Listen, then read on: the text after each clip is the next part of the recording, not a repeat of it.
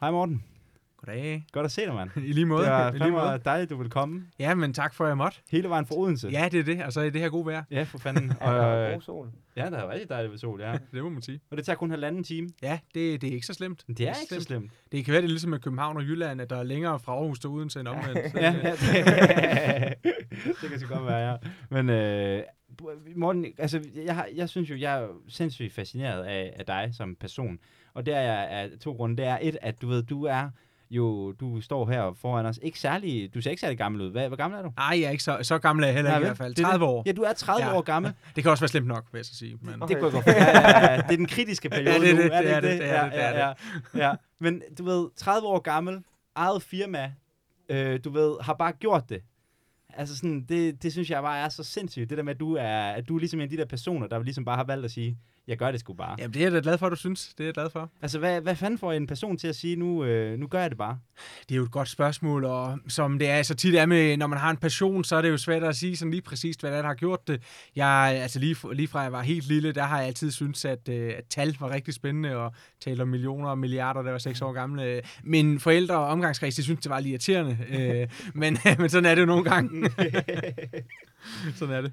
Mm, Ja. Okay, ja. Så det er simpelthen, det, det kommer helt fra barns ben. Ja, det, det, det, jeg, tror, jeg tror, det er lidt medfødt. Altså, Ja. altså da, jeg var, øh, i, da jeg gik i børnehave, der øh, blev mine forældre kaldt ind til en samtale med pædagogerne, og de fik at vide, at pædagogerne de var lidt bekymrede for min udvikling, fordi jeg vil ikke tegne andet end huse. Mm. Så på en eller anden måde, når jeg investerer i ejendom i dag, kan man sige, at jeg ikke er kommet meget videre. Ikke? Så, så måske det er en mangel på udvikling, det skal jeg ikke kunne sige. Men det er da en meget god måde at vende et problem til en virkelig Ja, holdbar ja, det er jo det. det, er det. Så, så måske skal man ikke altid tage det som en udfordring, hvis folk fokuserer på en ting. Fuldstændig. Man skal simpelthen, når ens barn bliver kaldt ind til, hvad hedder det, skolehjemsamtale, så er det der, man lytter. Ja, Der det er det. er der, det. ja. Hvad, hvad er der galt med, jeg vil gerne ja, ja, ja, ja. siger. Du tegner dinosaurer. Ja, Jurassic ja, Park. Ja, ja, ja, ja, ja, ja, det er det. Ej, Okay. så, så det, jeg tror altid, det har ligget lidt i kortene. Altså, da, da jeg var 10 år gammel, ville jeg være revisor, og så øh, efter nogle år ville jeg være aktie, aktieanalytiker. Og sådan. Altså, det har altid været en interesse for mig. Det har det, øh, det her med økonomi og Ja. investeringer generelt. Ja, det har vel været der, altså på den måde, jeg tænker, du har jo også taget tilløb til det. Altså man ja. Går jo ikke fra at være på den måde musiker, og så til at eje et uh, bolig- og aktieinvesteringsfirma Nej, nej, på nej. en gang. Så der har været nogle skridt, og, altså, så, og det, det var egentlig også det, jeg godt kunne tænke mig ligesom at blive klog på. Altså, du ved, skridtene op til, fordi nu for eksempel mig og Benjamin, øh, Benjamin han startede, det er nok egentlig ham, jeg kan takke for, at jeg begyndte at investere ja. Penge Mhm. efterhånden. Men du ved, Benjamin og nogle andre af vores øh, venner, de startede med at investere nogle penge sammen, og så er det ligesom sådan spredt sig lidt som sådan ringe i vandet Ja. ikke, i, i omgangskredsen, og ja. Lige pludselig er det blevet hot, og også alt det med corona. Men hvordan startede det for dig? Altså, hvad, hvad, hvad var de første små babytrin? Men også i forhold til det her med, jeg tænker, der må være et eller andet i det her med at tage skridtet. Ja, fra det er at man er hobbyinvestor til, ja. Det her det er en levevej for mm. mig. Jamen, det, det er rigtigt. Og det har jo det har været noget, der er kommet løbende. Men det ligger nok i virkeligheden lidt, lidt længere hen. Hvis man skal starte sådan et eller andet sted, hvor, hvor, hvor interessen den blev vagt, så har jeg altid haft sådan lidt en iværksætter i maven. Og det, jeg kunne nok lige så godt have siddet her, og så havde jeg bygget en eller anden virksomhed i stedet for, mere Mm. end at, det har jeg jo også nu, kan man sige, men, men at det mere havde været, øh, ja okay, jeg bliver nok aldrig Jesper Buch, øh, for, for jeg minder ikke så meget om ham på mange forskellige måder, tror jeg. Mm, Men, men, men, men bare for at tage det, det kunne også godt have været det, så det, jeg tror et eller andet sted, så handler det også om et drive og om, at man gerne vil lave en god handel og sådan nogle ting. Mm. Det er lidt det samme. Øhm, men altså, det, det, virkelig det der med investering, det starter nok helt tilbage i, jeg går i hvad, 6. 7. klasse, og allerede begyndt at arbejde lidt, selvom man måske officielt ikke måtte. Og jeg havde altid lidt penge på mig, fordi jeg netop tjente nogle penge. Så, øh, så jeg havde jo råd til, og det kan man måske også godt se på mig, det kan man så ikke, hvis man lytter. Men mm. hvis man ser mig, så kan man godt se, at jeg har måske været lidt for meget med bageren. Så, så en gang imellem, så gik jeg derover, og de andre i klassen ville jo også gerne med det over at købe et eller andet. Men de havde ikke nogen penge med. Så hvad gør man så? Så spørger de jo, om, om de må låne af mig, og det må de gerne. Øh, og så siger dem, kom med pengene dagen efter. Det, det er der så nogle af dem, der ikke gør. Og det er jo træls, for grundlæggende så vil jeg faktisk gerne hjælpe folk, men øh, selvfølgelig regner jeg også med, at de vil overholde det, hvis vi har aftalt et eller andet. Øh, så jeg indfører det, at hvis man ikke kommer med pengene dagen efter, så skal man betale 40% i, i renter. Og øh, det er jo ret meget, øh, kan man sige. Men, men det viser sig jo så at blive en okay investering, selvom det jo egentlig ikke var meningen. Og så kan man sige, hvorfor betaler folk? De kunne jo bare lade være med at betale 40%. Mm, mm, Nej, fordi de vil jo altså gerne have lov til at kunne låne en anden dag. Så det, det, var jo, det var jo i hvert fald en, øh, en måde, at det der med investeringer og få pengene til at vokse, det, det startede. Der blev endda indkaldt til forældrerådsmøder, og jeg ved ikke hvad, hvor, hvor øh, nogle forældre var utilfredse med, at jeg sådan var en overkale og tog en masse renter fra Mhm, deres børn. mhm. Der var nok også en anden gruppe forældre, der syntes, det var meget sjovt. Det, det er nok det. Men, øh, Ja, er de men, rige? det, men Det er nok- virkeligheden, ja, altså, det er vel de børn, der ikke er blevet snydt, hvis forældre, som sådan... ja, det kan godt synes, ja, det er ja, ja, det er kan godt men, men det var i hvert fald øh, det var i hvert fald lidt sjovt, så, så måske startede det virkelig den der. Men, men, øh, men, men ellers så, så tror jeg, det der det motiverede mig at tjene penge og opbygge noget. Og jeg kommer ikke fra en baggrund, hvor mine forældre har mange penge overhovedet. Tværtimod, altså hvis de har brug for noget, så kan det sagtens være mig, der låner dem til det. Mm. Øhm, så, så det er ikke sådan noget, men, men alligevel lå der et eller andet med, at jeg gerne så til gengæld måske have den der økonomiske frihed, jeg ikke følte, mine forældre havde på den måde. Og, øh, og jeg brugte også min første løn til at abonnere på børsen, og så læste jeg jo en masse om det der, så efter et par år synes jeg, jeg var klar til at investere. Så, så, så, så, så sådan rullede det jo ligesom, kan man sige. Mm, Hvad var det første, du investerede i? Det første, jeg investerede i, det var tilbage i 2005, da jeg var 15 år gammel, og det var nogle aktier, der hed Dan Ventures. De eksisterer ikke mere. Mm. Mm. De gik konkurs. Ah. Heldigvis havde jeg så solgt dem Okay. inden. Øh, Jeg købte for 1650 kroner og solgte dem for 8.700 et år efter. Så det var jo, det var jo super fint. Øh, det var ikke, altså det var ikke en fornuftig investering, men jeg var da heldig, det gik godt. Ja. det var jeg. Sindssygt. Så, så fik man blod på tanden, ikke? Ja, det kan jeg fandme Det, det er lidt ligesom folk, der investerer i Tesla i dag, tænker jeg. Nu tror de også alle sammen, de er nogle fanskale. Mm, mm, mm. Jeg ved ikke, om det er nogen af jer, men... ja, men altså... Du er, ligger du der? Nej, ikke længere. Vi solgte, hvad? Vi, jeg tror, vores nåede at fordoble det, vi også med den, og så solgte vi den. Men Ja. ja. den nåede jo at være femdoble eller sådan noget der, så det var lidt træls. Ja, det, det må man sige, det er ret voldsomt. Ja. Gik du ud af Dan Ventures i en, øh, du ved, nedadgående? Nej, det gør jeg ikke. du, du solgte Det, jeg, jeg havde faktisk købt de der aktier, dem havde jeg købt et år før, det gik på børsen, sådan en slags fortegning. Okay. Og så solgte jeg dem, da det gik på børsen der et år efter. okay, så det var simpelthen forsegning tilgængelig for offentligheden? Ja, det var Okay, det. ja. Hmm. Det er lidt atypisk, at den Ja, så langt ud ja. fort, og, øh, altså, at den så langt forud. Fordi typisk, hvis det ligger så langt forud, så skal man have nogle ret store beløb for at komme Ja, ind. præcis, det er det. det skulle man så ikke i det her tilfælde. Hmm. Okay, Så hvad det var det for en virksomhed? Jamen, det var nogen, der, der havde et ventureselskab, som så ville gå ud og investere i andre og opbygge virksomheder og opkøbe Mm. mm. virksomheder. Øh, det endte så med, at de nærmest ikke fik opkøbt noget. Jeg tror, de opkøbte et eller to selskaber, og det gik ikke så godt. Så, Okay, ja. så det gik konkurs nogle år Men senere. det gik godt for dig. det gik fint så, for mig. Så det, er jo, så, gjorde det, er jo, så Ja. det er jo det eneste, der er vigtigt nu i Ja. hvert fald. Men hvad er, altså, øhm, du ved, okay, så det er første investering. Mm. Og, så, og, og du siger, at drivet er der, og det kunne lige så godt have været alt muligt andet, Ja. øh, som det kunne have været, øh, som det kunne have været aktieinvestering. Jeg ved ikke, om det kunne være alt muligt andet, Nej. men det kunne i hvert fald lige så godt have været iværksætteri, Ja. ja. og det har startet, fordi jeg har forsøgt at starte virksomheder siden jeg, nogen med større succes end andre, siden jeg var 13 år gammel altså. Så, Okay. okay. så, så, så, den del har været der nok lige så meget i virkeligheden, Mm. som øh, investordelen. Begge to, de fylder, vil jeg mm. sige. Mm, helt sikkert. Så der har været sådan to, to spor Ja. i det. Og Ja. så er det egentlig sådan lidt syntesen, vi øh, kigger på mellem Ja, det de to interesser. Altså, Og så hvorfor ikke sy- bare ja, jeg synes nemlig, at der er- talenter Der er nemlig en stor sammen? sammenhæng, synes Ja, jeg, mellem ja. de to ting. Helt sikkert. For, fordi begge, begge dele handler jo i bund og grund om at drive en virksomhed. Om det så er det, man kalder iværksætteri, eller om det er at investere i virksomheder, eller selv øh, mere aktivt er en del af en investeringsvirksomhed. Så begge dele, synes jeg, handler meget om det samme. Mm-hmm. Mm-hmm. Jeg kan ikke lade være med at tænke, okay, det er bare, det, okay, du ved, ja, nu har jeg den her dreng inde i hovedet, Ja. ikke, fra, fra Nordfyn, ikke? Ja. Øh, han, øh, hvad det, laver fastforrentet lån til sine venner til trøflerne over i konditor, Ja. og han abonnerer på børsen Ja. øh, som det første, han, øh, når han får penge ja, i det var hænderne. en øh, super nørd. Altså, det er det super, altså, hvordan har det Ja, været? ja, altså, jeg kom nogle gange i du, øh, skolen med jakkesæt og sådan noget. Min far han Ja. var sådan bekymret for, at jeg blev mobbet over det. Mm. Øh, altså, jeg, jeg, jeg er aldrig blevet mobbet, altså drillet, det er der nok så mange, der er. Mm. Men, men ikke så meget med det, faktisk. Kom, Mm. kom med jakkesæt øh, der omkring konfirmationsalderen, så kunne jeg lige godt bruge det til noget andet også. Ja. Øh, så kom jeg jakkesæt i skole, ikke? og så med min bærebar, så jeg kunne tjekke aktiekurserne, og så børsen under armen. Så, så jo, jeg har helt sikkert været en super nørd. Øh, men øh, ja, på den anden side, det er også nørdernes årtusind, så ligesom det er kvindernes årtusind.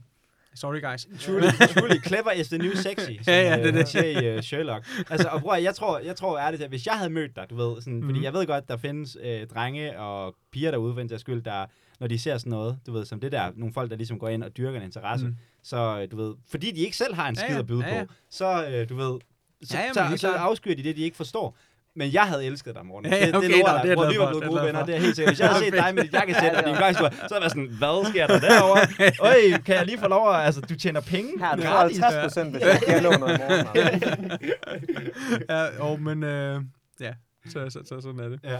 Okay, men efter din første investering, Mhm. mm. så nu har du fået blod på tanden. Hvad var sådan ligesom det naturlige næste skridt? Eller sådan, Ja. Det naturlige næste step, det var nok nogenlunde det samme som rigtig, rigtig mange andre. Lige så vel, og det, jeg synes, det er så perfekt et aktuelt eksempel, fordi der er mange nye investorer, der måske er i samme situation, som jeg var, Mm. fordi de har investeret for eksempel i Tesla, Ja. eller noget af det andet, der er gået helt amok på det seneste. Så, så, så sker der jo det, at man tænker, nu er jeg godt nok en fandenskale, jeg kan jo bare finde ud af det her. Så, så derfor de efterfølgende par år, det er da jeg var 16-17 år cirka, og gik på handelsgymnasiet, der er nogle andre sad og spillede på deres computer, sad jeg og handlede aktier. Så jeg lavede cirka 100, lad os sige 150 måske handler om året, så jeg købte og solgte aktier hele tiden. Jeg blev næsten daytrader. Og det er jo det, der sker, at folk tænker, ah, jeg er, jeg er bare så dygtig til det her, det må man sige. Så øh, de kan godt klappe sig selv på skulderen og sige, jeg var fantastisk dygtig, at jeg valgte øh, til lige nok Tesla. Mm. Det var jo fordi, jeg var dygtig og ikke heldig. Øhm, så, så, så præcis det samme skete jo for mig. Jeg handlede helt vildt meget. Da den her, de her par år så var gået, så kunne jeg jo så se på, hvad, hvad var mine resultater. Der er rigtig mange daytrader, der ender med at tabe penge. Det havde jeg heldigvis ikke gjort. Mm. Det var gået okay, men det var ikke gået bedre. Det var faktisk gået dårligere, end hvis jeg bare havde investeret i markedet, for eksempel en indeksfond. Hmm. Så, så jeg havde klaret mig dårligere, end hvis jeg bare havde købt én ting og bare beholdt det. Hmm. Det er jo ret interessant. Ja. Men er det ikke vildt demotiverende? Eller sådan, ja. Jo, men i virkeligheden, altså skal jeg være helt ærlig, mange af dem der, der sidder og handler aktier endnu hele tiden, jeg tror ikke nødvendigvis, det jeg tror ikke, det alene i hvert fald handler om det der med lige at få et par procent ekstra i Nej. afkast. Jeg tror bare, man synes, det, det er drive på en eller anden måde. Og så er det måske også lidt et gameplugin. Ja. Altså, jeg siger ikke, at folk er ludomaner, men nogle gange kan der godt være lidt af det ind over os, hvis man sidder og daytrader, synes Hør, jeg. hører du Millionærklubben? Øh, jeg har hørt nogle gange. Jeg har hørt det meget førhen. Jeg Ja. hørt lidt mindre nu. Hvad er det, han hedder? Hedder han Tom, Tom Christensen? Tom, øh, Tom Hårgaard. Tom Hårgaard, Ja, er der lige har lavet 42 millioner. Ja, ja. Og så andre år var der et halvt år, man ikke hørte fra ham, fordi Ja, han havde det. tabt det hele. Ja, ja, ja, præcis. Altså, når du ser sådan en mand som ham, Mm. hvad tænker du så, øh, fordi jeg havde faktisk en diskussion med nogen på Facebook om netop den der, ikke? Hvor der var en, der havde kaldt ham, du ved, basically en ludoman. Ja, ja. Hvor jeg sagde, jamen, du ved, det synes jeg sgu ikke. Altså sådan, du ved, jeg har snakket med Det er mange jeg om heller ikke, det er heller ikke, det, det er jeg heller ikke altså- sikker på, han er. Nej, nej. Men, men jeg tror, der er en del af private, der kan blive grebet af det, som, Mm. hvor han er måske trods alt lidt mere professionel. Øhm, så, så jeg siger ikke, han er det, men, men, men, men jeg vil samtidig sige, at jeg misunder ham ikke. Man kan jo nemt tænke, om oh, det er jo fantastisk at tjene så mange penge. Jo jo, men du er også bare på 24 timer i døgnet. Der er aldrig et sekund, hvor du ikke burde i hvert fald tænke på, om det der det går op eller ned.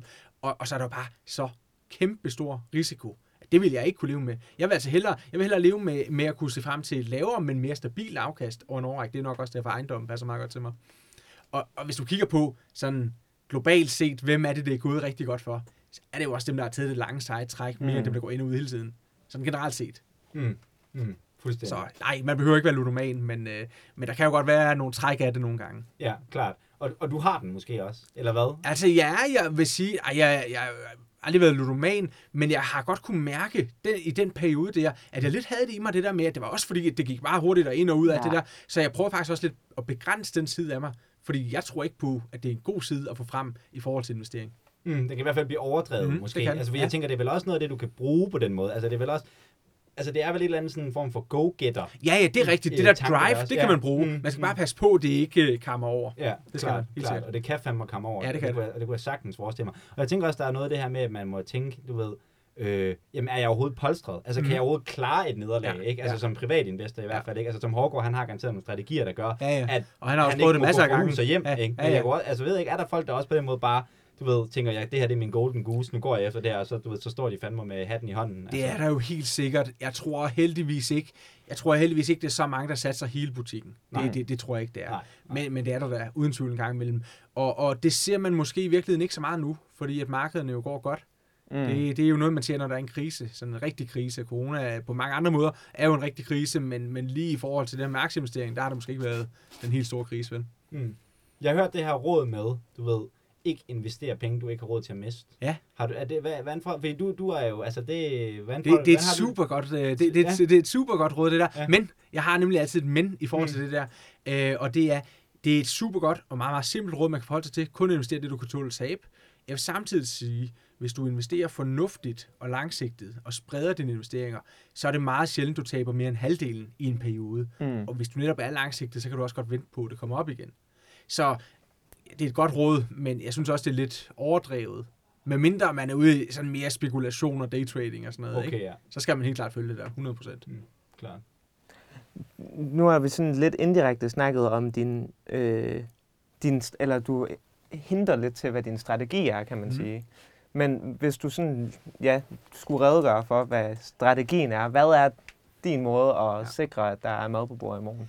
Jamen, øh, okay, der, det, det er to forskellige elementer. Det der med mad på bordet, Det gør jeg blandt andet ved, at jeg har mange forskellige måder at tjene penge på. Okay. Så sådan, der er mange forskellige øh, strømme, kan man sige. Der er mine ejendomsinvesteringer, så har jeg en rådgivningsforretning, hvor jeg rådgiver investorer i ejendom og aktier. Mm. Så har jeg, holder jeg også foredrag om det. Jeg underviser også i økonomi og finansiering. Jeg har også mine aktieinvesteringer. Jeg har også ved at starte en ejendomsadministrationsvirksomhed, eller jeg har den allerede, men er ved at køre den op. Og også gang nogle andre ting. Så det er i virkeligheden det der med at have mange forskellige ting. Det var, jeg talte mange det til syv. ja, ja, ja, ja. Jamen, altså, Jeg er en, og jeg er stresset. så, så altså jo, men det, det, det der med at sikre dig mad på bordet, der kan jeg jo godt lide det der med, at der er forskellige steder, pengene kommer fra. Mm. Der, der er jo nogen, der synes, det er forfærdeligt risikofyldt at være selvstændigt. Jeg synes jo på en eller anden måde, der er stor risiko i at, at have et arbejde, fordi øh, du kan miste det arbejde. Okay, der er noget her dagpenge og hvad ved jeg. Men stadigvæk, så mister du hele din indtægt på en gang. Mm. Altså, hvis jeg mister en kunde, så er det måske slemt nok, men, men så har jeg trods alt mange andre ting. Eller som corona, hvor 70% af min omsætning i min rådgivningsforedragsforretning forsvandt på grund af, for- alle foredrag jo lukkede, jeg holdt 50 om året, så, så var der jo trods alt andre ting med ejendommen, der stadigvæk gik godt, for eksempel. Øhm, så, så det er det der med at sikre dig af, af, af brød på bordet, ikke? Mm. Øhm, men sådan mere min investeringsstrategi, den fandt jeg frem, faktisk frem til efter de her par år, hvor jeg havde nærmest daytradet.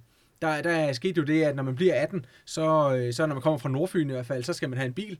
Så jeg solgte mine aktier og brugte det i udbetaling på en bil. Og det i sig selv er en lidt sjov historie, fordi vi er tilbage før, før Jeg håber ikke, det er grundlaget for din investeringsstrategi. jo, og, og bruge det hele på en bil. Jo, jo det, er- altså, ah, Spar op. det, det er tæt på. Køb bilen. Og, og bruge det hele. Bare fyr det af. Ja. Og så så snart du har købt bilen, så sælger du den bil, og har tabt halvdelen af det, du har Og tidligere. så vil jeg efterhånden sige, så er det altså noget af en bil, jeg snart kan få. Men øh, okay, det, jeg tror ikke, det er det, der er planen nu. Nej. Men, men det gjorde jeg altså dengang, så øh, var det fornuftigt eller ej? Det viste sig at være meget fornuftigt, men det var rent held, fordi det var i starten af 2008, så aktierne var faldet lidt, men det var før, de sådan rigtig faldt med finanskrisen. Mm. Men det var selvfølgelig rent held. Øhm, der skete så det, jeg købte den her dyre bil for mig som 18-årig, den kostede 230.000, og det var sådan en øh, ny lille Opel, hvor man kunne tage taget ned og sådan noget, sådan, sådan en cabriolet, så nu skulle jeg rigtig ud og være smart i en fart, og, og det var jeg så også. Det, det der er sjovt, det er, vi taler starten 2008, så det er stadigvæk lidt, eller det er lige der, hvor finanskrisen startede, men det har ikke påvirket, hvordan banker de udlåner endnu. Øhm, så, så det er ret interessant, fordi jeg lånte til den her bil her i Amagerbanken. Jeg skrev under på papirerne, da jeg var 17, og det skulle ikke se så meget som en lønseddel eller noget som helst. Det, det, det, det er lidt vildt alligevel. Jeg kunne Ja. faktisk reelt ikke skrive under på papirerne, for jeg var 17. Mm. Øhm, så, så de tjekkede intet. Det, og de eksisterer jo så heller ikke mere. Og så havde jeg Danske Bank som normal bank. Dem øh, ringede jeg så ned til og sagde, jeg har købt en bil, og jeg har brugt det på udbetaling, men jeg skal lige have lidt til forsikring og vægtafgift. Kan jeg få en kaskredit?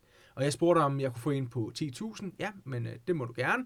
Så, øh, så siger min rådgiver, men vil du ikke hellere have en på 40.000? Og sådan, det er bare for at sige, at tingene var anderledes før Ja, finanskrisen. ja, ja. Man skal ikke tro, i dag der er der mange, der godt kan lide at sige, ah, men nu er det ligesom før finanskrisen. Så der er stadigvæk mange ting, der er anderledes. Ja. Nå, anyways, øh, hvordan, hvordan øh, leder det så hen til min investeringsstrategi? Jo, men det gør det ved, at jeg havde så et års tid her, hvor jeg havde den her dyre bil, og så havde jeg ikke råd til at investere i aktier. Så jeg havde lidt som en fodboldspiller, der havde brækket benet og ikke Mm. kunne spille fodbold. Så i stedet så brugte jeg rigtig meget tid på at undersøge de handler, jeg havde lavet. Hvad var gået godt, og hvad var gået skidt. Og fandt ud af, at det var der, hvor jeg selv havde gjort en indsats. Selv havde øh, dykket ned i, hvad det var for en virksomhed. Det var der, der var gået godt. Mm. Der, hvor det gik skidt, det var, når jeg bare fulgte et råd på et eller andet Facebook-forum. Og øh, i dag, dengang, der var det meget Euroinvestor, de havde et debatforum. I dag er det måske mere nogle Facebook-grupper, eller Reddit aktuelt, eller hvad det nu kunne være. Øh, det der med bare at følge, hvad andre så skrev var en god idé der, det, var, det gik generelt skidt. Mm. Og nogle gange rigtig skidt, vil jeg sige. Fordi de havde ikke gjort deres hjemmearbejde. og De, nogen anede ikke, hvad de snakkede om. Nogen prøvede det nærmest at føre dig bag i lyset, kan man sige. Øhm, så, så jeg fandt frem til det der med at gøre sit eget benarbejde. Det var en god ting. Og så læste jeg en masse bøger om investeringer og fandt frem til, at jeg troede på det her med value-investering, altså at købe kvalitetsaktier til en fornuftig pris. Ikke Mm. mm. nødvendigvis prøve at løbe efter den nye Tesla eller Amazon, Mm. mm. men købe noget, der er fornuftigt og sikkert, men også gerne til en god pris. Så derfor fuldt efter. Helt sikkert. Hvad betyder det helt præcis? Altså en fornuftig aktie til en Mhm. god pris, fordi ja, det, er, det føler jeg vel på en eller anden måde, at alle aktier, eller sådan... Det var Forhåbentlig føler alle, at de køber fornuftige Ja, ja, aktier. præcis. Ja, ja, helt sikkert. Ja, men øhm, når jeg siger det, så mener jeg, at det skal være nogen, øh, der har en fornuftig ledelse. Altså, det skal være nogen, der har en ledelse, man kan stole på, og Mm. har leveret nogle gode resultater. Det skal være en virksomhed, hvor man tror på produktet, både nu og i fremtiden. Man tror på, at de måske også kan skabe en vækst i den her virksomhed. Og, øhm, og så skal de have en fornuftig økonomi og ikke alt for meget gæld.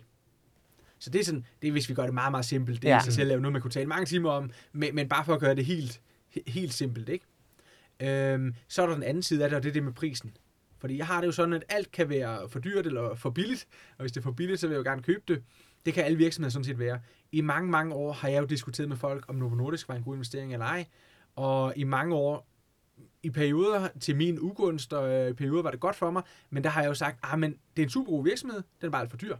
Mm. Jeg siger ikke nødvendigvis at i dag, der er mange ting, der ændrer sig med Novo Nordisk, men førhen var det jo nærmest ligesom en Tesla, der bare eksploderede og blev ved med at gøre det godt, ikke? Øhm, så det her med at prøve at købe en virksomhed, der er god og solid, men stadigvæk til en fornuftig pris. Og der kigger jeg især stadig, det er meget simple nøgletal, men der kigger jeg især på det, man kalder PE og price book. Altså kigger på, hvor meget betaler man for en krones indtjening og for en krones egenkapital i virksomheden. Mm. Mhm. Så, så det her med kvalitet for en god pris, det er præcis det samme som med biler. Jeg, jeg kører i, øh, i en øh, Volvo S80, men med V8-motor. Den er så også øh, 14-15 år gammel, eller noget i den stil, 14 år gammel. Øh, men det har jeg det super fint med. Jeg vil hellere have den, øh, selvom den er så gammel, end jeg vil have en helt ny øh, lille bil, en anden bil. Mm. Så det der med at prøve at få noget kvalitet til en rimelig pris, det kan jeg godt lide. Det er sådan, det Det er en god handel. Ja, det er, det er simpelthen det, Ja, der er ja, sådan det gennemsyrende Value for tema. money. Ja, value for money. Hvad, hedder det?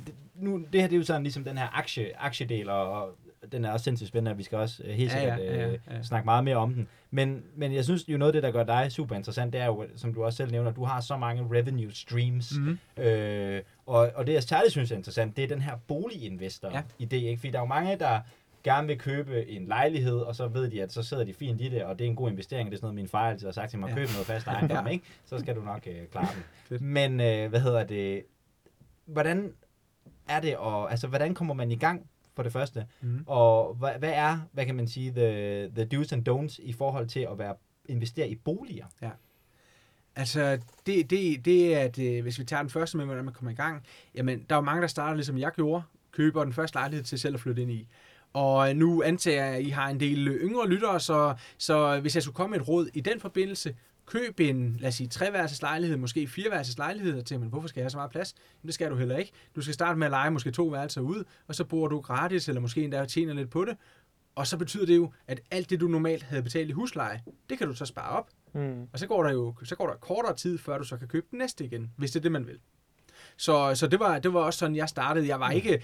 Altså, det sjove er jo, det er gået fint for mig, men hvis jeg kigger tilbage, så var der mange ting, jeg kunne have gjort bedre.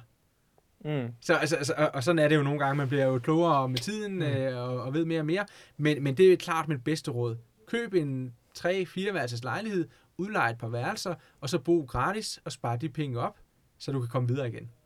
Øhm, nå, men okay, udover det, hvad skal man så tænke over? Jo, aktier, det er jo ligesom nemt trods alt at komme i gang med. Du kan jo starte med 2.000 kroner, hvis det er det, du vil. Det er ikke noget, der kræver, at du har mange, mange penge. Der kræver det trods alt lidt mere med ejendommen. Så du skal selvfølgelig lige starte med inden ejendomsinvesteringen og have sparet noget op. Men når du så rent faktisk er i gang, hvis du har besluttet dig fra starten, at du gerne vil have øh, x antal lejligheder med tiden og udleje og hvad ved jeg, jamen så skal du bare forberede dig på, at det kan også blive et langt sejt træk. Mm. Der kan, det kan være, der er, fra du køber den første lejlighed, til du kø, kan købe den næste. Du skal have sparet noget op og tjene nogle penge, og hvad ved jeg. Jamen, det kan være, der går fem år, før du kan købe den næste, eller fire år, eller hvad ved jeg. Det er ikke sikkert, men det kan godt være. Og der er altså mange, der mister modet derimellem. Mm. Så, så det, jeg ser med folk, der ikke gør det her, det er generelt, fordi de ikke er vedholdende nok. Mm. Og det er måske sådan lidt generelt inden for investering, men man vil jo gerne gøre det, som der er sket sidste år, hvor jo aktierne bare eksploderer. Ja, Det er jo fedt. penge. Ja, ja, og det er jo det, er jo det der tiltaler folk, og nu kommer der masser af nye investorer, men der bliver også desværre også en del af dem, der finder ud af, sådan er det altså ikke normalt. Mm. Normalt så kan det være, at det ene år taber 20%, og næste år så stiger det 10%, og så falder det 5%, og så stiger det 18%, og hvad ved jeg. Så ja, øhm, det er som regel der, hvor det går galt, hvis jeg skal sige det sådan. Mm. Mm. Det er, at folk ikke er langsigtet og vedholdende nok. Fordi der bliver masser af hårde tider også undervejs, hvor man ikke synes, det går stærkt Mm. nok. Men, men okay, køb sådan en lejlighed der, lej den ud, spar pengene op, så du kan købe det næste igen. Og øhm, så kan man sige, når man taler om beliggenheder for eksempel, fordi hvor skal man så købe det henne? Jamen generelt, så tror jeg på at købe gode steder. Når jeg siger gode steder, så er det ikke, fordi det behøver at være rådhuspladsen af København. Mm. Ja, okay, Ja, ja, Jamen, det behøver ikke være rådhuspladsen på København, ah, vel, på men, måde, ja. men, men det, det behøver det ikke være. Men, men, men i hvert fald nogle byer, hvor der sker noget i områder, hvor der er lidt vækst. Klart. Klart. Det er ikke øh, udkanten Nej, øh, det- på den måde. Ja. Det, så kan man i hvert fald blive udfordret på andre måder. Det går, at man tjener en masse sådan løbende, fordi man har købt til en lav pris og får en høj lejeindsigt. Mm. Men jeg tror på den lange bane, der, der tror jeg, det bliver mere udfordrende. Okay, ja.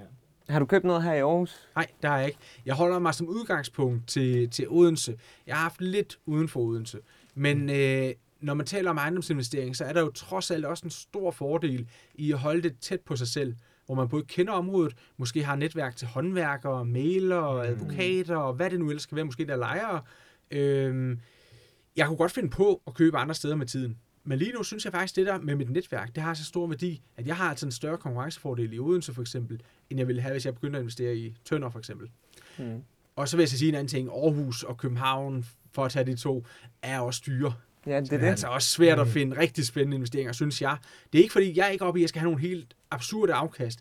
Men Aarhus og København kommer man så langt ned, at det måske nærmest kun lige løber rundt, hvis det der gør det. Okay, ja. Øh, så, så, det, så, så når jeg siger god beliggenhed, behøver det som sagt ikke være de allerstørste byer. Det kunne også sagtens være Horsens, Vejle, eller øh, Kolding, eller et andet sted. Så når vi for eksempel ser i forhold til det her, du ved, der er jo mange, der brokker sig over, at du ved, huslejerne er så mega høje Mm. i, øh, i Aarhus og København. Altså der, det, så det er også det, jeg lidt hører, du siger, at der skal man altså også huske, ja, ja, men boligpriserne, Ja, min ven, ja, det, det er er det. derfor, de er så høje. Det er Det er, det. fordi, at de mennesker, der rent faktisk køber de her lejligheder, Mm. de ligger og skal betale sindssygt meget for dem. Ja, ja, det er jo det, som man kan jo godt øh, sidde og tænke, ah, men det er da også urimeligt, at jeg skal betale så høj en husleje. Mm. Men, men, men du kan jo så høre mig sige, at jeg vil ikke købe den ejendom, fordi Mm. jeg synes ikke, det giver god mening, selvom du så måske betaler en høj husleje. Mm. Mm. Ja, Og- der er og ikke sådan nogen, er- der sådan er prøver det at snyde. Der er ikke nogen, der snylter på de fattige ikke nødvendigvis. Nej, nej, måde, nej. Altså. nej. Okay, ja. Vi la- Men hvor mange lejligheder har du nu? Altså, hvor mange ejendomme har du nu, hvis du vil det Altså, jeg, jeg, har, jeg, har, jeg har 45 legemål, cirka. Ja. Øh, lidt plus minus. Okay. Fordi der er også noget, der er ved at blive, måske skal skrives ned og bygges noget andet. Og sådan. Så, Ja. så det er altid sådan lidt op og ned. Men det er der omkring. Og er, er det så fordi, der kom et eller andet, fordi nu siger du det her med, du ved, der er fra første til anden, mm. Men er der så et eller andet sådan eksponentielt Jamen, det er ting i det? Altså så Ja. lige pludselig så, Det er jo en snebold, og det er renters renter, så sådan at det vokser hurtigere og hurtigere. Fordi, jamen altså, der gik, der gik to og et halvt år for mig, fra jeg købte lejlighed nummer 1 til nummer 2.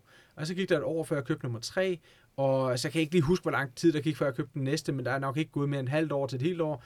Øh, og så blev det bare hurtigere og hurtigere. Og jeg tror, hvis vi går tilbage til, lad os se, det er tre et halvt år siden, i øh, midt, slut, midt slut 2017, der havde jeg cirka måske otte legemål, og, og i dag har jeg 45. Så det er jo netop den der vækst også, hvor det så går fremad. Men, men så kan man så også sige, at det har også været gode tider. Markederne er også steget, så priserne på ejendommen er også steget, og så har jeg måske kunne tage nogle penge ud, og så investere videre i noget andet. Men det er faktisk ikke primært der, at jeg har tjent pengene. Det har mere været, fordi jeg også har lavet nogle ombygninger måske. For eksempel har jeg gang i at ombygge en gammel Indre Missions kirke til, til nogle lejligheder. Øhm, så de her projekter, som jo så også kræver meget mere, det er selvfølgelig også en af grunden til, at det så er gået så stærkt. Mm. Fordi da jeg købte den første lejlighed, der var min tanke, at jeg skulle have 10 lejligheder, når jeg gik på pension, og så var det min pensionsopsparing. klart, klart. Så det er også det, fordi det, det, det, det er arbejdstimerne, der skal simpelthen bare lægges det Ja. mere arbejde i, Ja. fordi, og selvfølgelig kan man Så så, også tjene flere penge på det. Ja, Ja. Altså, man kan Og- også bare vælge en helt passiv tilgang, men, men så får du selvfølgelig heller ikke det samme Nej, Jamen, helt sikkert. Det er også, altså det lyder, du ved, og ikke fordi, at jeg skal tage noget med aktier, fordi det synes jeg også er sindssygt spændende. Mm. Men jeg kunne også forestille mig, det, er det ikke, altså den her iværksætter i dig, Jo. kunne jeg også forestille mig få lidt mere øh, for, for, for smæk for skillingen Jo, i det, i det, det er projekt. helt sikkert rigtigt, fordi med ejendom, der kan du jo selv mere komme ind over det, og Mm. prøve at optimere det og gøre en forskel. Med aktierne, der er du alt andet lige på bagsædet. Det er ikke dig, der styrer, hvordan den virksomhed skal drives, vel? Øhm, og det er nok også noget af det, jeg godt kan lide ved ejendommene. Det er, at man mere selv får lov til at bestemme mm. Mm. og drive det her. Det er der ingen tvivl om. Og det er også derfor, jeg godt kan lide ejendomsinvestering. Jeg har jo den her value-strategi, hvor jeg godt kan lide at købe noget godt, billigt. Og der må man bare sige, at det er altså nemmere på ejendomsmarkedet, trods alt, fordi det ikke er så effektivt. Det er jo ikke sådan, du kan købe og sælge en ejendom mange gange på samme dag, som du kan en aktie. Mm. Ja, så du skal virkelig tænke, det her det er en god investering. Ja. Altså sådan, det du her, er det er... til at være langsigtet. Ja, det er en god klart. Mm. Huh. Spændende. Spændende tanke. Be- begge, dele er, begge dele er interessante, synes jeg. Øh, og aktier er jo som sagt meget nemmere at komme i gang med. Og du slipper jo selvfølgelig også for nogle af de mere irriterende ting med aktier. Der er jo ikke en eller anden sur kunde, der ringer til dig, når du har, har aktier, Ja, vel? Øh, det kan det jo godt være, når du har ejendom. Mm. Men da du startede, altså jeg, jeg vil også, eller i mit hoved, der tænker jeg, okay, jeg kan smide 10.000 i aktier, og Ja. så sådan, det er da penge, men hvis det hele går galt, så har jeg mistet 10.000 kroner. Ja. Ja. Men hvis du køber et hus, og Mm. jeg ved ikke, der er asbest i taget, og Ja. ja. du ved, det hele falder sammen, altså, så er du lige pludselig, "Nå, men nu har jeg en million kroner i gæld, eller hvad, jeg ved Ja. ikke, hvad boliger koster. Ja, men det har du ret i. På den måde kan man jo sige, at der på en måde er mere risiko i ejendommen. Mm, Øh, på den anden side set, så er der så også det parameter, at aktierne kan svinge meget op og ned i værdi. mm, Ejendommene svinger selvfølgelig også, men typisk ikke lige så meget eller lige så hurtigt. Der kan jo komme finanskriser, så kan det også falde meget, det er ikke det. Men, men det fungerer lidt anderledes, og med ejendommen, der er forskellen, du får stadigvæk en drift. Selvom der er en Mm. finanskrise, så betaler folk stadigvæk huslejer. ja, det er rigtigt. Det gør det ikke noget med aktierne. Mm. Så der kommer nok ikke noget indsigt, når det er en krise fra dine aktier. Mm. Så der kan være lidt forskel, og der er jo selvfølgelig op og ned på, på risikoparametrene. Men man kan sige, det der med, med, med hvordan standen på en bygning for eksempel er, man kan jo aldrig helt gardere sammen. Man kan jo godt bruge, hvis man gerne vil være sikker, nogle ekstra penge på at få nogle rådgiver til at gennemgå det, eller mm. et eller andet. Ikke? Det kunne man jo godt gøre. Ja, du har på den måde også bare i det hele taget, nu ved jeg godt, at som sagt, der kan være de her øh, ubekendte faktorer, der kan være asbest i væggene, men Ja. som du siger, man har en bedre mulighed jo også for at vide, hvad man investerer i. Ja. Altså man har Ja. mere adgang til sin investering, end man har som... Øh, Se, det er jo faktisk en god pointe, fordi jeg havde jo ingen idé om, da jeg investerede i OV Bunker-aktier, som gik konkurs, der havde jo ingen idé om, at de tog så stor risiko, som de gjorde. Nej. Så det er jo principielt lidt det Ja. samme, kan man sige. Mm. Mm. Og der kunne jeg jo intet gøre ved det. Mm. Der var jeg bare, der var jeg bare øh, sidde på bagsædet og vente, vi kørte ud over, ud over, ud over kløften. Altså, Mm. det, øh, ja. Men tror du, man vil kunne gøre det på... s- det- Som min kæreste har Ja. lige været til møde med sin bank, fordi hun egentlig gerne vil købe en lejlighed. Ja. Og det virkede... Eller hun er på SU, ligesom jeg er, og Mhm. så videre. Og det lød på banken som om, at øh, vi giver dig i hvert fald overhovedet ikke et lån, på Mhm. grund af, at det, du er på SU, så du Ja. ja. kommer... Altså, tror du, man vil kunne gøre det samme, som du gjorde dengang? Eller har det også ændret sig? Eller? Se, det, det er faktisk ret sjovt, det du siger der. der, der jeg vil lige starte med, med en lille anekdote der. Fordi der er mange, der har sagt til mig sådan, at folk, der har investeret i mange år i ejendom, de siger, prøv at høre, man kan slet ikke starte med at investere i ejendom i dag. Det er alt for dyrt, og bankerne er alt for krævende, og alt det her. Og, og, og sådan er det bare. Og så siger de, det var også meget bedre afkast, vi fik en gamle dage. De glemmer så bare, at dengang, der kan det godt være, de fik, nu siger jeg noget, der måske bliver lidt teknisk, men, men bear with me. Uh, lad os sige, du fik 8% i afkast på en ejendom, og i dag får du måske kun 4.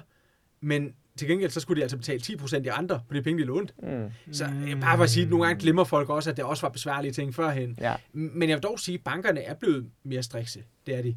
Jeg tror også godt, det kunne lade sig gøre i dag. Jeg, jeg, jeg havde jo så også en del arbejde ved siden af studiet og sådan noget, derfor kunne jeg godt leve op til det her med, mm. med rådighedsbeløb og sådan noget. Altså, jeg har jo nærmest arbejdet fuld tid ved siden af mit studie, siden jeg gik i 9. klasse eller sådan noget. Der, der, havde, jeg, der havde jeg 30 timer om ugen i Føtex ved siden af 9. klasse. Så, så, så på den måde har jeg jo også altid arbejdet og tjent nogle penge. Og det gør selvfølgelig en forskel. Men jeg tror godt, det kan lade sig gøre, hvis ellers økonomien er fornuftig, og det ved jeg selvfølgelig ikke. Men det er ikke sikkert, at det lige er den bank, hun har, Mm. der vil være med på det. Fordi jeg oplever også, at der er nogle banker, der kan være meget strikse, og så andre, der er lidt nemmere at finde en løsning med. Hmm. Okay. Nå, men øh, ja, så, så det var det, var det ja. Lange svar på det.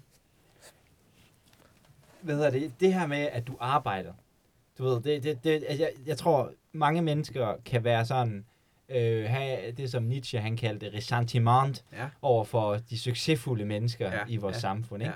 Ja. Øh, og der er mange, der især ikke, især når det handler om kapital, ikke? Mhm. Fordi at folk, de har den her gode gamle søforklaring om kapital, det er jo ikke rigtig penge, du skubber bare nogle Ja, penge ja. rundt, trykker Ja. på en knap, ikke? Og så lige Ja. pludselig så har du røvrendt et Ja. eller andet mand i øh, Ohio for Ja. en pension, ikke? Ja. Fuck dig, ikke? Altså Ja.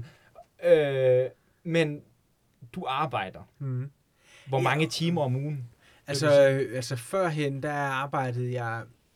Førhen, der arbejdede jeg omkring 80 timer om ugen. Nogle perioder lidt mere. Men, men det var det omkring. Nu, øh, da jeg fik mit første barn, barn der lod jeg min, øh, min daværende kæreste, nu hustru, øh, at gå ned på 60 timer om ugen. Og nu her med nummer to er jeg gået ned på 55. Så, så det er på vej nedad. Men, men, er øh, snart men, 37.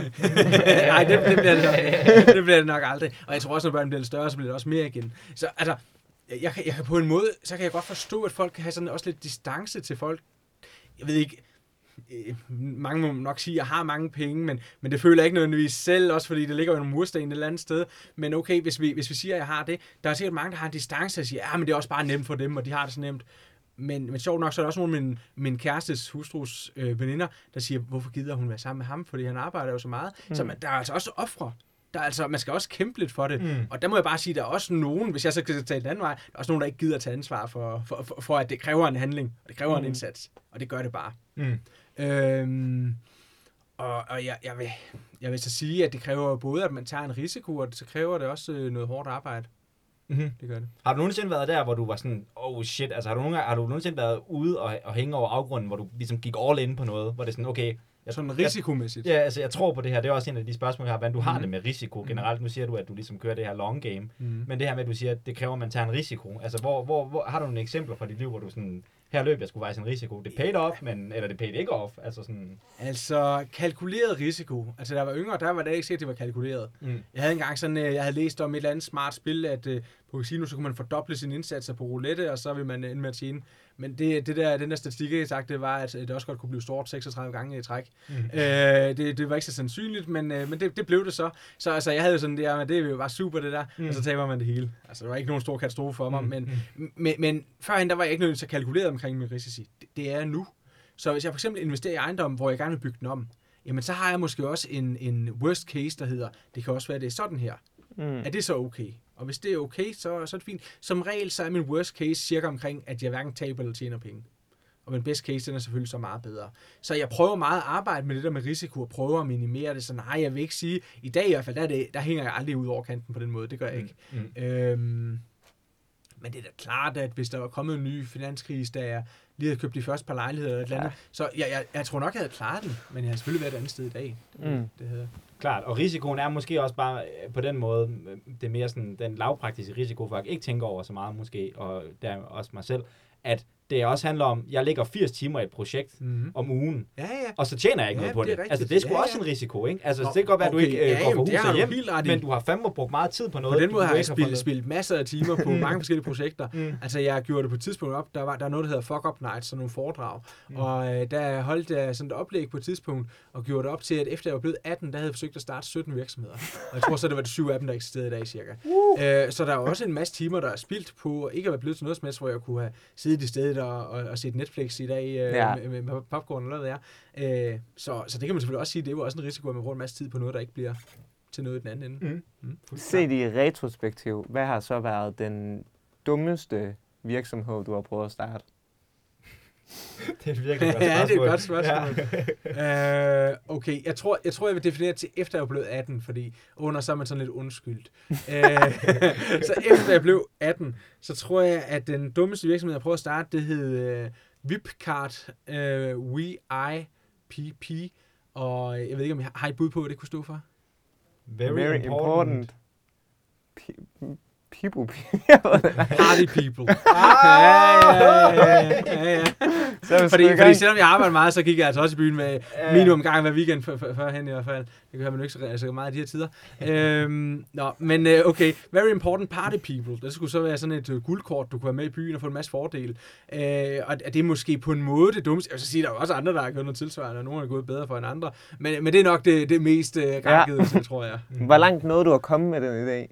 Har du printet kortet? komme. Ja, jeg tror nok, jeg lavede en, en prototyp på det, hvis jeg husker rigtigt. Og jeg prøvede også at begynde at sætte op med, hvordan hjemmeside skulle se ud, Okay. og markedsføring og sådan noget. Men det var ikke sådan noget med, at jeg endte med at proppe flere hundrede tusind i Nej. det eller sådan noget. Det var det ikke. Generelt så vil jeg sige, at dem, hvor der ikke er blevet til noget, så har det altid været ret begrænset, hvor meget jeg har haft investeret i det alligevel. Mm. Så det kan også være, at det var blevet til noget, hvis jeg virkelig vil gå all in. Det, det, det, det vil jeg faktisk sige. Helle for måske- ideen. ja, det, det vil jeg faktisk sige. Det er nok, det er måske en af de ting, jeg skulle have gjort anderledes nogle gange.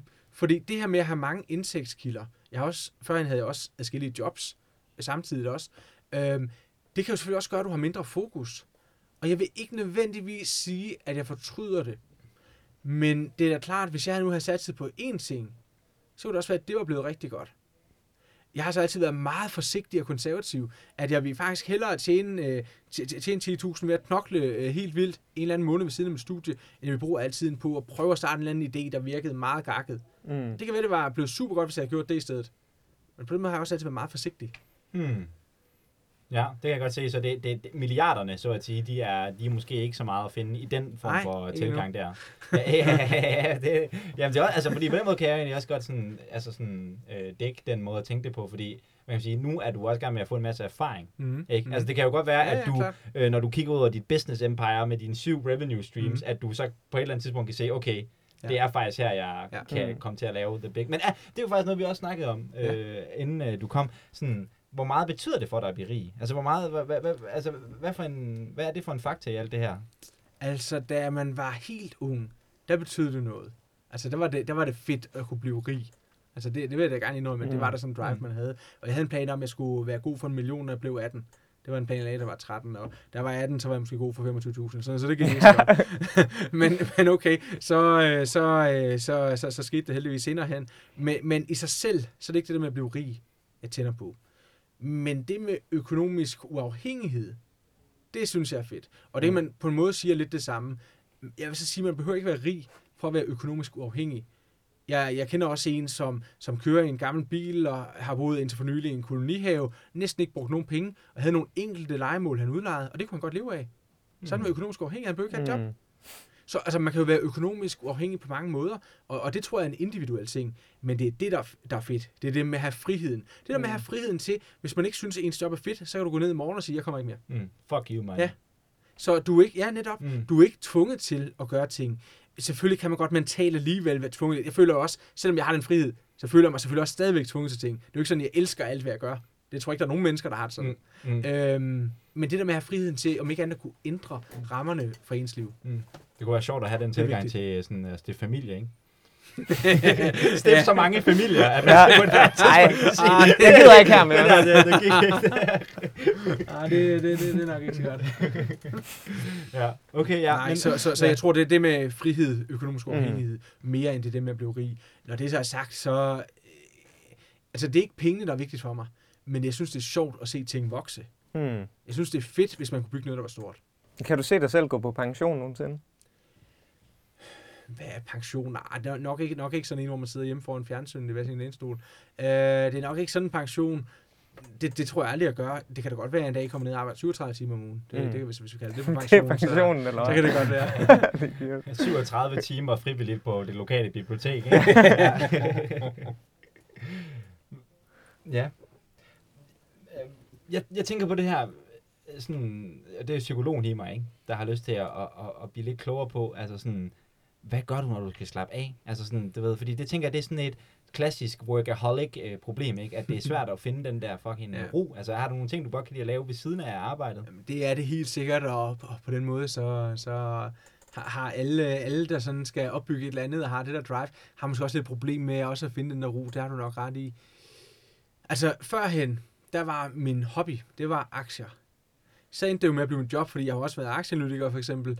Øh, så på den måde, der sker også nogle gange et eller andet, som ikke kun er godt, når ens hobby bliver ens job. Mm. Også fordi så bliver det hele masse lidt sammen, og ender Mm. med så måske lidt at være et job også. Så øhm, det er et godt spørgsmål. Nu synes jeg, nu har jeg været far i lidt over halvandet år cirka, og jeg er begyndt at finde lidt en ro i det. Det Mm. første lang tid, det synes jeg faktisk det var meget svært. Det, vil- det vil jeg gerne medgive. Mm. Det var svært at finde ro i det, fordi der var også, jeg havde også tusind andre ting i mit hoved. Det er blevet lidt bedre til, faktisk. Øhm, men jeg kunne faktisk godt tænke mig en dag at få øh, en hobby af en eller anden art. Øh, For eksempel kan jeg godt lide, lide veteranbiler. Og, Mm. Altså så, så, så, så, sådan et eller andet, øh, ikke fordi jeg bliver aldrig mekaniker, men, men så om ikke andet så køre nogle fede ture i det, eller et eller andet. Ja, vi har også lige købt sommerhus, som vi så er ved at renovere, altså ligesom alle andre i de her coronatider. Mm. Ja. Men øh, ja, så, så der håber jeg også, at jeg kan finde en ro. Så jeg prøver at blive bedre til det, men det er selvfølgelig svært, fordi virksomheden er jo også min hobby.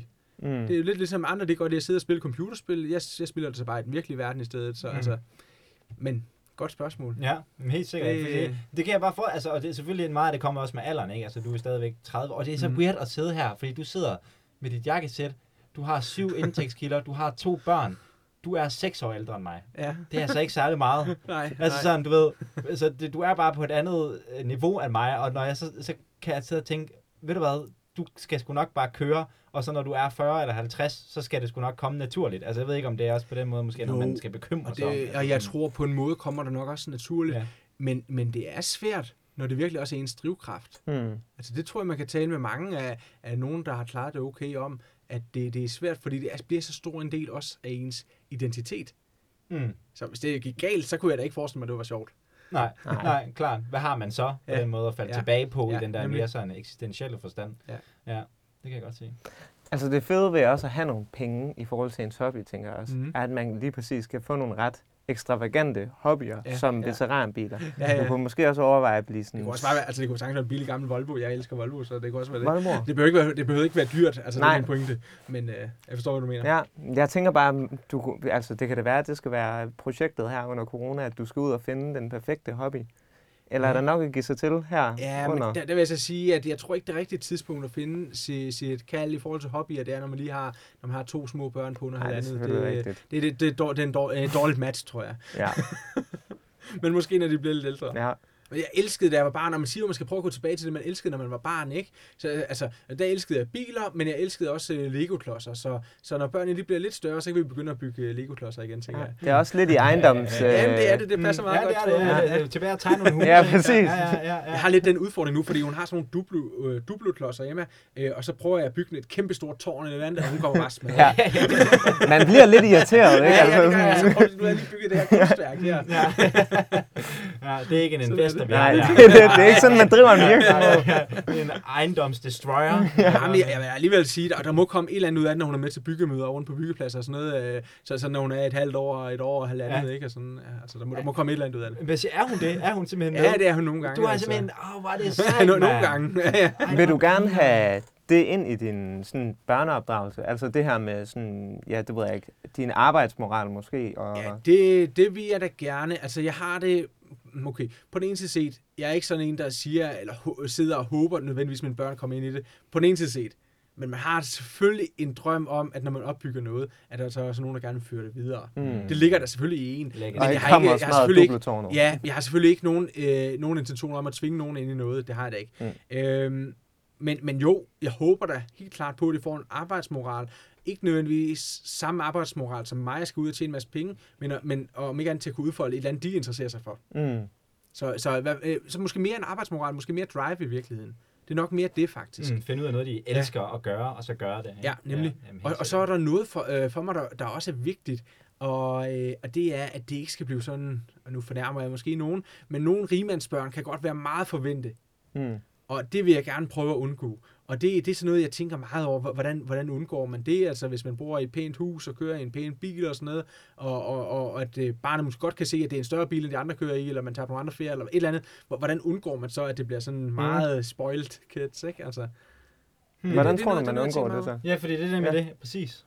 Hvordan gør man Men det? det tror jeg, det er ved ikke at forære dem alt. Ja. Altså, og det tror jeg, det er ved, at de stadigvæk skal gøre en indsats for nogle ting. De skal stadig sætte tallerkenen i opvaskemaskinen. Ja. Hmm. Mm. Og så tror jeg i virkeligheden, og det siger min kæreste også, øh, at, at det også handler om folks indstilling. Og der er også forskel på, hvordan man er som forældre, og ens tilgang til andre mennesker også. Hmm. Og min, min kæreste har vidt, altså det kan, der kan faktisk næsten ikke blive mere forskellige politiske udgangspunkter. Så det kan også være, det kan også være, at det hjælper lidt på det. hvad, hvad, hvad, kan det godt blive hit over øh, spisebordet? Øh, ja, hvis, det kunne det godt førhen, det er ikke så meget mere, fordi i virkeligheden, så er der faktisk rigtig mange ting, vi er enige om. Øh, måske kan man se det på mig, altså jeg, jeg, jeg, jeg, stemmer, jeg stemmer konservativt, men, men det er faktisk ikke uden grund, for det kan man godt tænke, at det er sådan rigtig højreorienteret, man tænker på sig selv og sådan noget. Nej, for jeg er socialkonservativ, og jeg er netop konservativ frem for for eksempel liberal eller et eller andet, fordi jeg samtidig også synes, man skal støtte de svageste. Mm. Så der er faktisk rigtig mange ting, vi godt kan blive enige om, og det sjove er, at hun er faktisk mere liberal, end jeg er, selvom hun stemmer enhedslisten. Mm. Hun er mere liberal, end jeg er på, no- på nogle måder. Øh, og samtidig så har vi alligevel, måske på forskellige måder, ikke? og i forskellige grader, men alligevel også det, at man, man skal hjælpe de svageste. Mm. Så, så man kan altså også godt, i Danmark trods alt, er der faktisk ikke så langt, som man kunne tro, Nej, i- nej. imellem de øh, forskellige udgangspunkter, vel? Altså, Jamen klart, og det der med partier, altså det kan også godt nogle gange være sådan, ikke? Jeg stemmer det og det, men altså når man så går ned i, hvad er det egentlig, Ja, ja, vi tror ja. på, Ja, det så det. kan det være nogle helt andre Ja. ting, ikke? Altså, Ja. det, øh, ja, for det kan jo også være ideologisk, det kan også være, fordi man gerne vil i en eller anden retning, Ja, ja, hvad ved jeg. præcis. Ja, Mm, fuldstændig, eller Ja. det er nogle, altså at man synes, Johannes Schmidt Nielsen er lækker. ja, ja. Okay, nok. Ja, nu er Pernille Skipper lige gået, Ja, hun er gået, gået væk, af, ja. så altså, Øh, Har I Hvor- set, hvad har I set hendes erstatning? Hun er ikke lige det er altså skridt ned. De har, de, de, Okay. de, de, har, de har brudt streaken. Ja, Det er kørte ked af at ellers sige. godt på den. Ja, det gjorde de altså. Det gjorde de altså. Hvad hedder det? øhm, Jeg har et spørgsmål, jeg, som... For det første vil jeg gerne lige have lov at påpege, at jeg elsker, at det her øh, interview eller program, jeg føler, at det kunne lige så godt blive udgivet, du ved, på Investor, som det kunne i Alt for Damerne. Ja. ja, det er rigtigt nok. Det går i mange retninger. Ja. Hvad, hvad, hvad for en af de steder er me- højst rangeret, føler I? Hvor vil I helst udgives? Hvor vil helst udgives? Jeg vil nok sige Alt for Damerne. Ved du det? Ja, det er mere dedikeret læser. Ja, det tænker jeg også. Ja, det er måske rigtigt nok. Ja, men altså, begge dele er jo re- relevante emner. Jeg synes faktisk også, at begge dele er interessant at snakke om. Normalt så taler jeg jo ikke om andet end investering, men det er faktisk også øh, sjovt at tale om det andet. Ja. Det er det.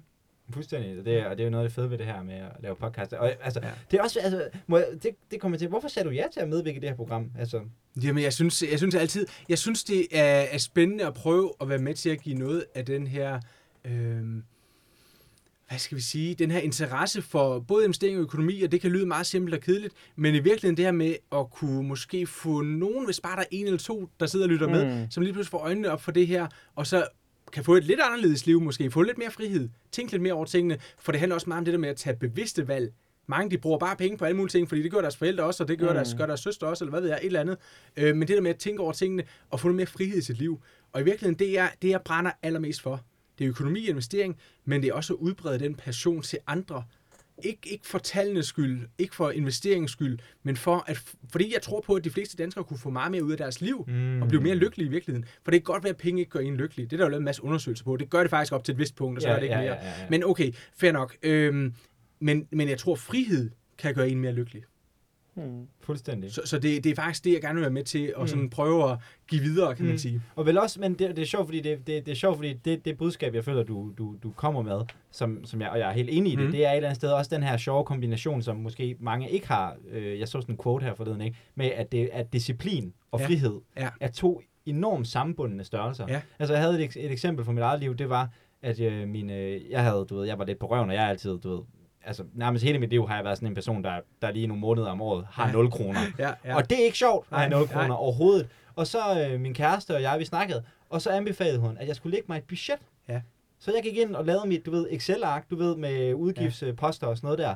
Og det var vanvittigt, Ja. ja. hvad det gjorde, den Mhm. transformation, og disciplinere min økonomiske, du ved, øh, min oversigt, discipli- disciplinere mig selv, hvordan det bare gjorde noget for, mm. hvordan at jeg lige pludselig bare havde mange flere penge at gøre med. Ikke? Og det er rigtig interessant.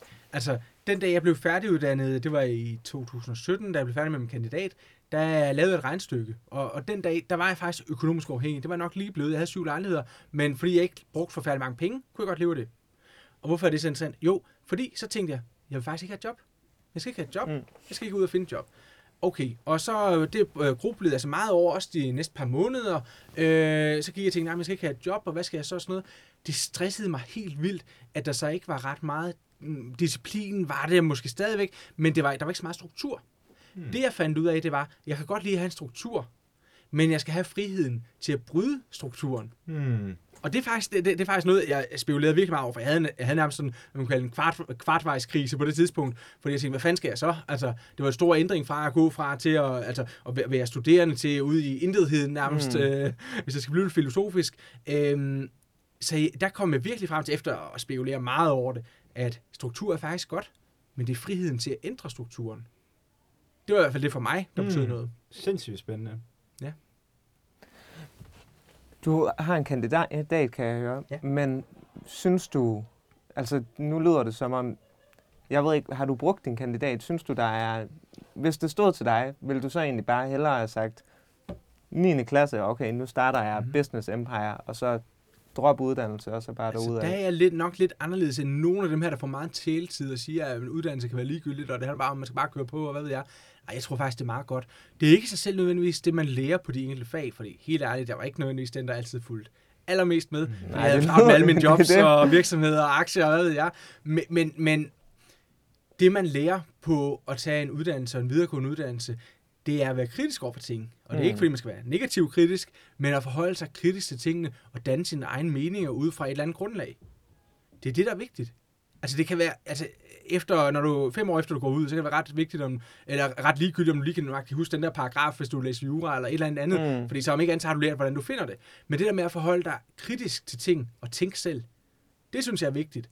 Og det kan man altså godt nogle gange se, at en iværksætter på, på 20 godt kan, kan mangle, Mm. Fordi man måske ikke har den der baggrund og den der måde at tænke kritisk på endnu. Så på den måde, så tror jeg, det er meget godt. Jeg vil så sige, at jeg kunne heller ikke have mit underviserjob, hvis jeg ikke havde en kandidat. Det er sådan en anden ting. Øhm, og så kan man jo tale om andre ting, og jeg er jo ikke sådan den store rebel nødvendigvis, så øh, man kan jo også sige, det giver dig selvfølgelig også en eller anden, det giver også noget til min ekspertposition, når jeg skal rådgive og holde foredrag og Mm. mulige ting, at man også har en uddannelsesmæssig baggrund. Det gør det da. Ja. Så, så jeg er ikke øh, sådan, at jeg siger, at det kunne være ligegyldigt, men skal helt ærligt, så er det da i høj grad også noget, der har givet mig på papiret mere, end det nødvendigvis er indholdet. Ja.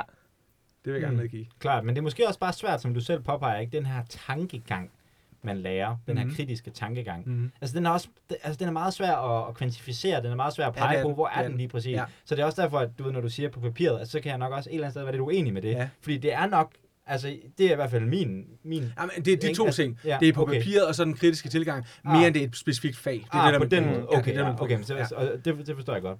Men okay, ja, og noget, noget det her det er sådan en super smooth segue her. Ved, fordi det, og det, men det, jeg synes, vi er her. Jeg synes, den er, jeg synes, jeg rammer, så må jeg lige vurdere, om den er god. Fordi det her med det abstrakte, Mm. ikke? Altså sådan det abstrakte, der ligger i at gå på en uddannelse, ikke? Mm. Altså sådan i forhold til det, du konkret laver. At jeg kan i hvert fald godt tænke, at det at være investor, Ja. at det egentlig også sådan lidt en abstrakt størrelse. I hvert fald sammenlignet sådan med, du ved, for eksempel at være håndværker. Ja. Ikke? Altså du ved, altså, så, så mit spørgsmål er ligesom det her med, hvad, hvad er egentlig håndværket i at være en investor? Altså hvad for nogle Mhm. skills Mm. Skal man have for at være investor, så at sige? Altså, Ja, så, så hvad er det for nogle øh, mere håndværksmæssige skills, der skal til for at, at gøre det her med at investere? Jamen, øhm, det, er- det er et godt spørgsmål. Jeg tror, den, den ene ting, jeg vil sige til det, det er netop det her med at være vedholdende og langsigtet. Fordi det er ikke, medmindre man er heldig, noget, der kommer fra den ene dag til den anden. Og og det, det, er, det er et håndværk, der så er meget forskelligt fra at være maler. Fordi hvis jeg maler en væg, og jeg kan godt lide at male, så kan du se, der sker noget. Det kan du ikke med det andet. hmm. Så det kræver altså noget af det her med at sidde og vente og mm. se Mm. på det der græs, det gror. Det kræver noget, fordi pengene kommer jo heller ikke op af jorden fra det ene øjeblik til det andet. Det er noget, man skal vente et stykke tid på. Så jeg tror altså, det her med at være langsigtet, det er altså en af tingene. Og det, det bliver faktisk lidt abstrakt i sig selv, kan man også sige. Mm, Mm, mm. mm. Men, men, men det tror jeg faktisk er den ene ting. Mhm. Øhm, den anden ting, det er jo at kunne gå ind og analysere og se på forskellen på to forskellige muligheder. Fordi det svære ved at investere, det er ikke at vælge til, det er at vælge fra. Mm. Fordi der er jo, jeg kender ikke ja. Opdaterede tal, men lad os sige 55-60.000 aktier i verden, eller et eller andet sted deromkring. Så hvad for, hvad for en skal jeg vælge? Der er jo altså virkelig meget, der lyder spændende, mm. ikke? Mm. Altså hver gang der kommer en ny børsnotering, så lyder det jo spændende. Øh, Men så det der med at gå ind og være, være kritisk, og forholde sig kritisk til det, og se på, okay, hvad for nogle ting er der er galt med det her, eller er det overhovedet interessant nok, og så sammenholde ting og vælge noget fra. Mm-hmm. Det her med at vælge fra og sortere, det er nok også en, en god ting. Og så måske Må jeg også at må- sætte sig ind i andre steder, tror jeg. Ja, må jeg lige, Mm, det, fordi det må jeg, gerne. jeg vil rigtig Mm. gerne vende tilbage til det her. Ja, men det men den her ting med din investering, du ved, du, du, du grænskede lidt over det før, du var sådan, jamen der er nogle tal, og jeg bruger dem og sådan noget. Mm. Og det kan godt være, at Benjamin og jeg, i og med at vi ikke er uddannet, vi kommer til at forstå det, men jeg kunne virkelig godt tænke mig faktisk at få et lidt mere detaljeret indblik i, hvordan du faktisk laver en investering. Mm, altså sådan, ja. kunne du måske give et eksempel på en case, du har lavet, hvor du sådan, altså, hvordan, altså fra start til slut, hvordan opdager du det, hvordan, du ved, hvad gør du helt konkret for at lave en handel, altså at analysere en virksomhed? Ja, den, den ene ting, og, og det bliver sådan lidt uh, irriterende at høre på, hvis man lige er startet, men den ene ting, det er jo, at man over tid hører og opsnapper viden om en masse forskellige selskaber. Mm. Så inde i mit hoved, om ikke andet, har jeg opbygget en eller anden mental bank, og kender rigtig meget til alle mulige forskellige virksomheder. Kender lidt til dem i hvert fald. Mm. Og så hører man jo noget i, det kunne være en podcast, det kunne være, det kunne være i en, en avis, eller nogle analyser, man læser osv., får viden forskellige steder fra, og så følger man jo lidt med, om ikke andet på sidelinjen. Så det er en ustruktureret tilgang mm. Til det, hvor man så engang man finder nogle gode idéer, måske lige skriver dem ned, eller jeg skriver en mail til mig selv, og så kommer man på en liste og holder lidt øje med dem. Man har ligesom et net ude på en Ja, eller det anden kan man, måde. det kan man der sige, ja, og ser, hvad det er, der kommer ind, og så vælger jeg så, okay, øh, 90% eller 99% af de der fisk, der kommer i det der net, det skal, de skal smides ud igen. Mm. Men så er der måske engang imellem lige en eller anden uh, interessant ting. Øhm, så, så det er jo virkelig en første step. Det er ligesom at have sin fangerarm ude og holde øje med, hvad der rører sig, og hvad man synes, der er spændende. Man kan jo også tage en anden tilgang. Hvis du ikke føler, at du har den, de der fangerarm ude på den måde, så kan du jo godt gå ind og se, enten, enten følge med i nogle nyheder, tag, hvad for nogle virksomheder kender du, gå ind og tjekke nogle lister igennem, se, hvad lyder spændende, og så lave en brutoliste, du så kan sortere ud fra, og prøve at indsnævre det. Fordi igen, det er det svære, det er at vælge fra. Mm. Men okay, lad os sige, at vi er kommet ned, at nu har jeg fundet en virksomhed, jeg gerne vil kigge på. Så går jeg ind og kigger på, okay, hvad er det for nogle produkter, de laver? Øh, tror jeg på dem også i fremtiden? Tror jeg på den her ledelse? Det kan være, at jeg går ind og, og hører, det kan være, at jeg har deltaget i nogle interviews, eller givet nogle præsentationer, der ligger til noget på YouTube, eller et eller andet, eller på virksomhedens egen hjemmeside. Virker det troværdigt? Og det kan være svært. Mm. Der er vi nærmere over i de, de der områder med noget psykologi, eller et eller andet. Og det, det kan være en svær del, det der med ledelsen. Mm. Så er der at se på, hvad for nogle resultater har de leveret. Er de gode til at tjene penge for eksempel? Har de en god drift? Vokser virksomheden? Og der kan man sige, at det er jo ikke det, folk lægger væk, væ- væk på, når de køber Tesla for eksempel. De er jo Mm. først lige begyndt at tjene penge sidste år. Øhm, men, men det er også en af tingene.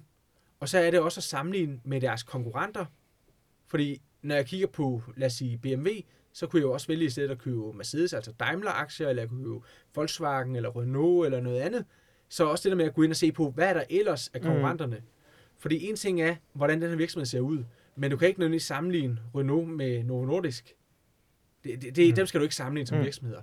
Hellere sammenligne Novo Nordisk med Sanofi, der laver, også laver medicin, eller Pfizer, eller et eller andet andet. Øh, og så sammenligne Renault med, med Volkswagen, eller BMW, eller noget af den stil. Så også gå ind og sammenligne med konkurrenterne. Mm. Men, men jeg vil faktisk lige sige, nu dykker vi meget ned i, hvordan man så skal vælge de her enkelte aktier, og det er også et interessant mm. emne. Men jeg vil sige, for mange, dem der måske begynder at sappe lidt ud nu, øh, der øh, kan det her med investering lige så godt foregå via en indeksfond, for eksempel. Mm. Mm. Altså hvis det ikke var, fordi jeg selv synes, det var fedt at finde de enkelte aktier, så vil jeg bare investere i indeksfond. Ja, det er det, jeg har hørt, er det smart mm. i hvert Ja, fald. det er Ja. jeg tør at sige. Hvis Også fordi du får, du, får både, du får både spredning, øh, du får det ret simpelt, du kan i teorien også med at bruge 5 minutter om året, og, øh, og det er jo ikke sikkert, at du gør det bedre, bare fordi du vælger dine egne aktier. Mm. Så for alle dem, der begynder at sige, ej okay, nu, nu snakker jeg om noget, nu gider jeg ikke høre mere, det er Mm. måske et meget godt tegn på, det er ja. måske et meget godt tegn på, at du mere skal gå i retning af en indeksfond. Klart, klart. Men vi ligger jo i enkelt aktier begge to. Ja. Mm. Mm. Så, så for mig ligger det, det ligger mig meget på sinde på ja. Den der måde, at når man har lavet en handel, hvordan ved man så det? Altså for det første er der jo en risiko i det, selvfølgelig. Så når man har lavet en handel, så ved man ikke, om det er en god handel ret beset. Men, men jeg, jeg vil i hvert fald gerne, hvis du har lyst i hvert fald, Ja. til at, og, og så, okay, så nu har vi sorteret fra, vi har, vi har ved noget om ledelsen, vi ved noget Ja. om, du ved, de forskellige aspekter af virksomheden, om konkurrenterne. Er vi så klar til at lave en handel i din verden? Så skal vi kigge på det med prisen, som Mm. jeg også nævnte Mm. før. Og der Ja. skal vi også sammenligne med konkurrenterne, men også bare se på, synes vi, det er et rimeligt niveau. Øhm, og, og igen, så lyder det nemt meget, meget teknisk. Og der vil jeg sige, at der er to forskellige tilgange til det her. Der er den meget tunge, hvor du bruger flere dage på at lave en analyse og laver DCF-modeller, så man kan bruge discount cashflow til at regne tilbage, om værdien giver mening, og hvad ved jeg. Og, Og det, det er er nok mere for de, og det er nok mere for de økonomiuddannede. Ja. Mm. Øh, og så, så er der den anden, hvor det sådan er, det kan godt lyde som om, det bliver lidt overfladisk. Men at det ligesom er det, man tager udgangspunkt i. Så skal man jo selvfølgelig bare sørge for at tage, få, øh, og så få en rigtig god spredning Mm. på mange forskellige aktier. Mm. Fordi igen, og, og det er jo sådan set, selvom du har brugt øh, en måned på at sætte ind i selskab, så er det ikke sikkert, du ved, hvad der foregår i det. Så altså det der med også at sprede dem, det er altså meget, meget, meget vigtigt. Men, men øh, hvordan ved du så, hvad du skal gøre? Jamen, øh, du kan jo aldrig være 100% sikker, så du skal være kritisk overfor, om du også tror på de her produkter, på væksten i fremtiden og på, på ledelsen. Det skal du. Du skal forholde dig kritisk til det.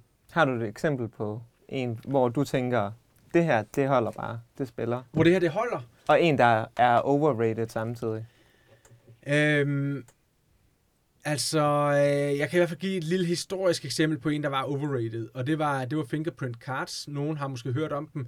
De var helt vildt hyped for nogle år siden. Det var for eksempel sådan nogen, der kunne lave sådan en touch til en telefon. Mm. Og øh, de var helt vildt overrated for, for nogle år siden, at folk de tjente en formue på dem. Sådan ligesom vi ser for tiden med Tesla, for eksempelvis. Den har jeg nævnt mange gange, men det er bare en, et eksempel, mange kender. Øhm, og, og ledelsen, det har virket voldsomt utroværdigt. Det virkede nærmest som en uh, James Bond-skurk. Skurk. Det, det synes jeg faktisk. Så det var det bedste eksempel på, Mm. på noget, hvor det virkede utroværdigt. Mm. Øhm, noget, jeg synes er troværdigt, jamen... Øh, et eksempel, det kunne være en virksomhed som øh, Teradyne. Den har, jeg, den har jeg aktier i, og det skal ikke, det skal ikke ses som en anbefaling. Øh, Mm. Jeg vil også sige, at den er også steget meget, siden jeg har købt de aktier. Men det er sådan en ret solid og lidt konservativ industrivirksomhed fra USA, der laver testudstyr til semiconductor, sådan noget, der går i telefon, elektronik og alt sådan noget. Også når køleskabet skal snakke med internet og alle de her ting. Udover det, så er det også dem, der har købt nogle robotvirksomheder i Odense, Universal Robot, Robots, Mobile Industrial Robots, nogle ret store robotvirksomheder, har de også købt. Men sådan en ret solid og lidt kedelig på nogle måder måske Mm. virksomhed, men som er inden for nogle interessante områder. Jeg kan sådan set godt lide en virksomhed, er lidt kedelig og konservativ. Mm. Øhm, ja, så det er et eksempel på nogen, der opfører sig troværdigt og stille og roligt bliver bedre og bedre år for år. Og hvornår ved du så, altså så nu siger du, det er stedet ret meget. Ja. Hvornår ved du så, har du så, altså er det for tre år siden, du, eller hvornår du nu investerede Ja. i dem, du besluttede dig for, når der er gået fire år, så smider jeg, eller så trækker jeg pengene ud af det, eller... Mit udgangspunkt er at investere i noget jeg aldrig skal sælge. Okay. Og det kan måske lyde mærkeligt, men mit udgangspunkt er, at jeg aldrig skal sælge, fordi så længe det er en god investering, og jeg synes, det er interessant, og gerne vil give den pris, det koster, mm. Altså fordi jeg kunne jo også bare sælge dem, Mm. øh, jamen, så er der jo principielt ikke nogen grund til, med mindre man skal bruge penge til noget andet, så er der jo ikke nogen grund til at gå ud og sælge aktien. Så man skal ikke sælge for at sælge, man skal ikke sælge nødvendigvis, fordi den er steget 25 procent. Det vil nogle gange have været meget ærgerligt. Øh, Det bedste eksempel, jeg har lige aktuelt, det er en aktie, der hedder Etsy. Øh, Den købte jeg i november 2017 til kurs 17 amerikanske dollars, og nu er den cirka 230. Så hvis jeg havde solgt den, der var steget til 25% til nogen 20, Ja. så havde det ikke været så fedt. Hmm. Så man skal bare passe på med det der med at tænke, nu er den faldet lidt, og så sælge. Eller nu er den steget lidt, og så sælge. Det med at falde, ja, øh, det er jo også en Aarhus virksomhed, Per Årslev, som er en meget stor entreprenørvirksomhed. Dem købte jeg aktier i tilbage i, lad os sige, 2010, til kurs cirka 450-60 stykker. Og øh, der gik flere år, før der skete noget som helst i den aktie, og den faldt og faldt bare. Den endte nede på, lad os sige, 360 eller sådan noget, så jeg havde tabt en del, og folk drillede mig sådan set lidt med, hvorfor jeg dog gad have den kedelige virksomhed. Men da jeg så solgte den, der var det altså stedet fra de her 450 cirka til 1833, tror jeg, jeg solgte i, eller sådan noget. Øhm, så bare for at sige, man skal ikke nødvendigvis sælge noget og blive utålmodig, fordi noget falder, mm. eller sælge, fordi noget stiger. Og det synes jeg nogle gange, der er nogle af de her tekniske analytikere, for eksempel, der har meget stop loss, eller stop profit, og hvad ved jeg, så skal du sælge, når den har tabt 10% af alt det her. At det, det synes jeg simpelthen bare er for simpelt. Mm. Fordi hvorfor skal det, at andre lige pludselig har sendt den 10% ned, gøre, at jeg vil sælge? Bare fordi, at der var nogen, der ville være mindre villige til at betale for en af de ejendomme, jeg havde, vi jo heller ikke nødvendigvis sælge den. Mm. Hmm. En god så jeg business synes, man skal- er en god business. Mm. Ja. Man skal passe på med at altså, drive aktiekurserne, synes jeg. Det er hellere dig, der skal, skal udnytte dem, end at de skal udnytte dig, synes jeg. Hmm. Helt sikkert. Klart, det, det er det, man jo ligesom gør på den måde, som Ja. teknisk analytiker. Ja. At der lader man sig 100% basere Ja, på det man. aktiemarkedet, Ja. og ikke, ikke de bagvedliggende faktorer. Ja. Og man skal tænke på det, som at man køber sig ind i en virksomhed, mere end det bare er sådan en lodseddel. Og det synes jeg lidt, hvis man er teknisk analytiker, så er det lidt en lod, lodseddel, du køber, fordi du er lidt ligeglad med, hvad der ligger nedenunder. Mm. Og det kan meget blive en kamp mellem Mm. mm. tekniske analytikere og fundamentale, og jeg er klart på den fun- fundamentale side. Mm. Jeg tror på, at man skal investere i virksomheden, mere end bare et produkt, der går lidt op og ned. Klart, det, det, er, og det er det, altså sådan, det kan jeg også godt tænke omkring teknisk analyse, at det kan godt også blive sådan lidt sådan, du ved, stylpistisk. Altså det kan Mm. godt blive sin egen, du ved, øh, lukkede økosystem. Hvis Ja. nu at alle, hvis vi forestiller os, alle investerede på baggrund af teknisk analyse, Ja. ikke? så vil der ikke, altså du ved, så vil det blive sådan en mærkeligt feedback loop, ikke? hvor Ja, ja, det alle det. automatisk købt øh, og solgt på samme tidspunkt, ikke? fordi det hele var Selvopfyldende baseret på grafen. Ikke? Ja. Altså sådan, Ja.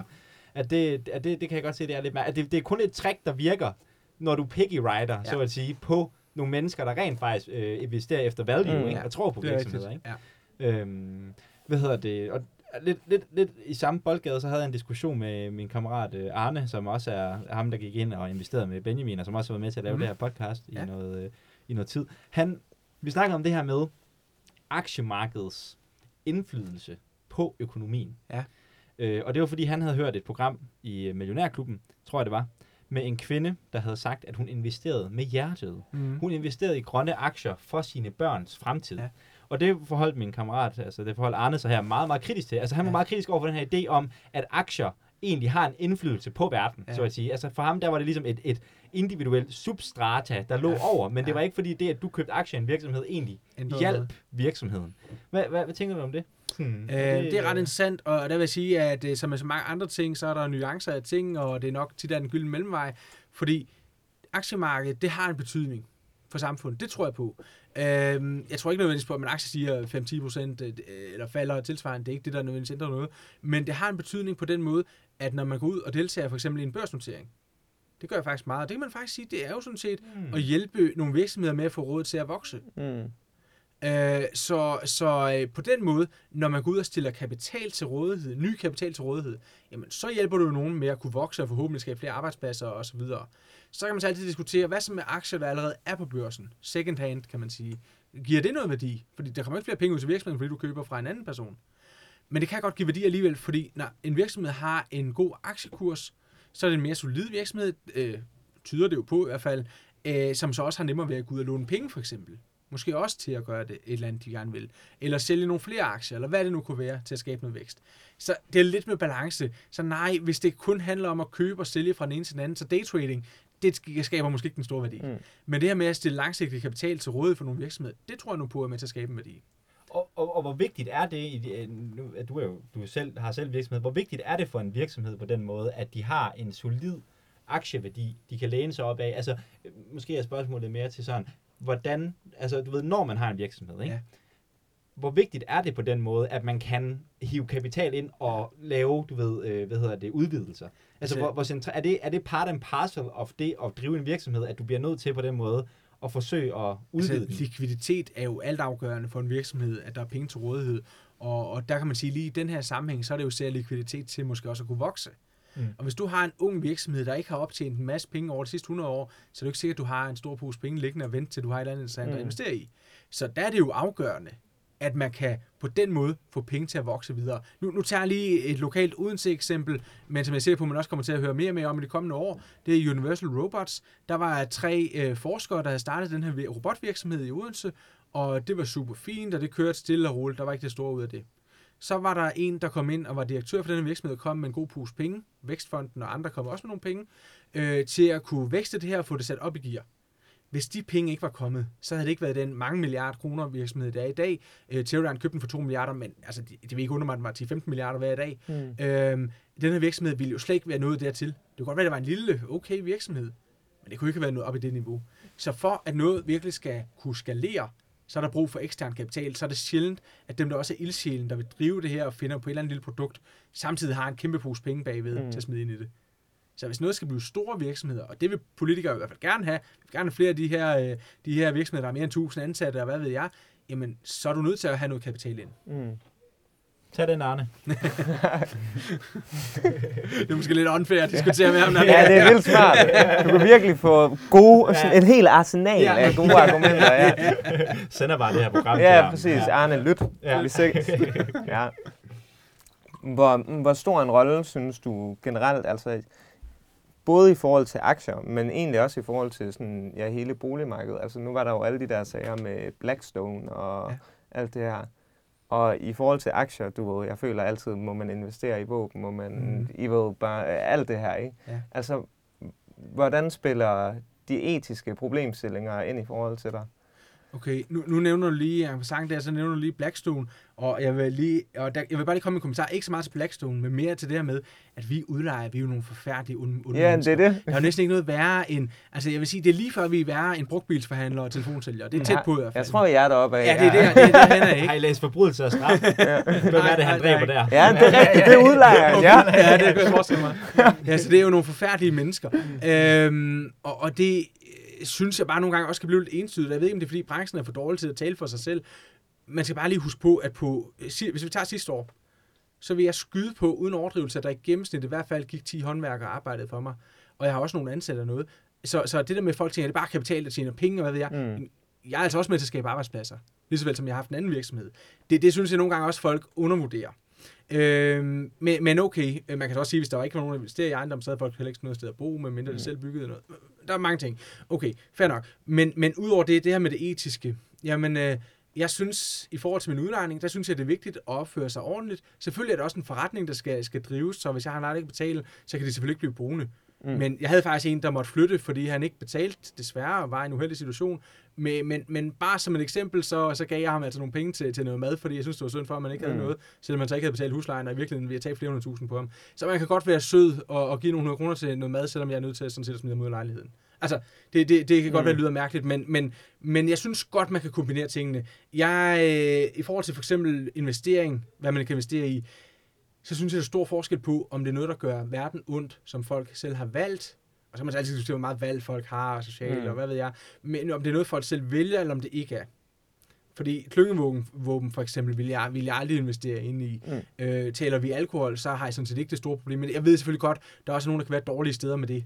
Men de fleste, der drikker øl, er trods alt ikke nødvendigvis mm. alkoholikere, vel? Altså, så, og så kan man så altid diskutere, vil man ikke finde en anden måde at få den samme Mm. tilfredshed på, ikke?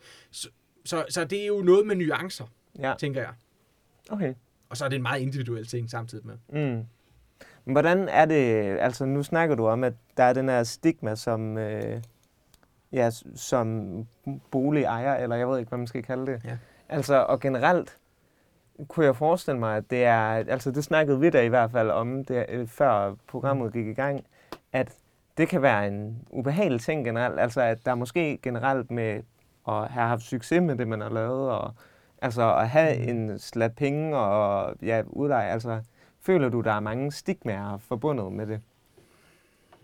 Det er et godt spørgsmål. Øhm, jeg tror egentlig, øh, man skal aldrig sige alle, men jeg tror i hvert fald langt de fleste er rigtig glade for at bruge til leje, vil man også føle, at de får noget værdi for pengene igen. Mm. Så inden man gør det, så er det jo også et bytteforhold, der måske kan være okay alligevel. Ikke?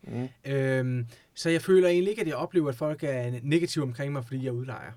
Det føler jeg sådan set ikke. Øhm, I forhold til det her med at have penge, jeg tror meget, det handler om folks opfattelse, fordi jeg tror også, det var noget andet, hvis de følte, at man bare havde fået dem foræret, faktisk. Mm.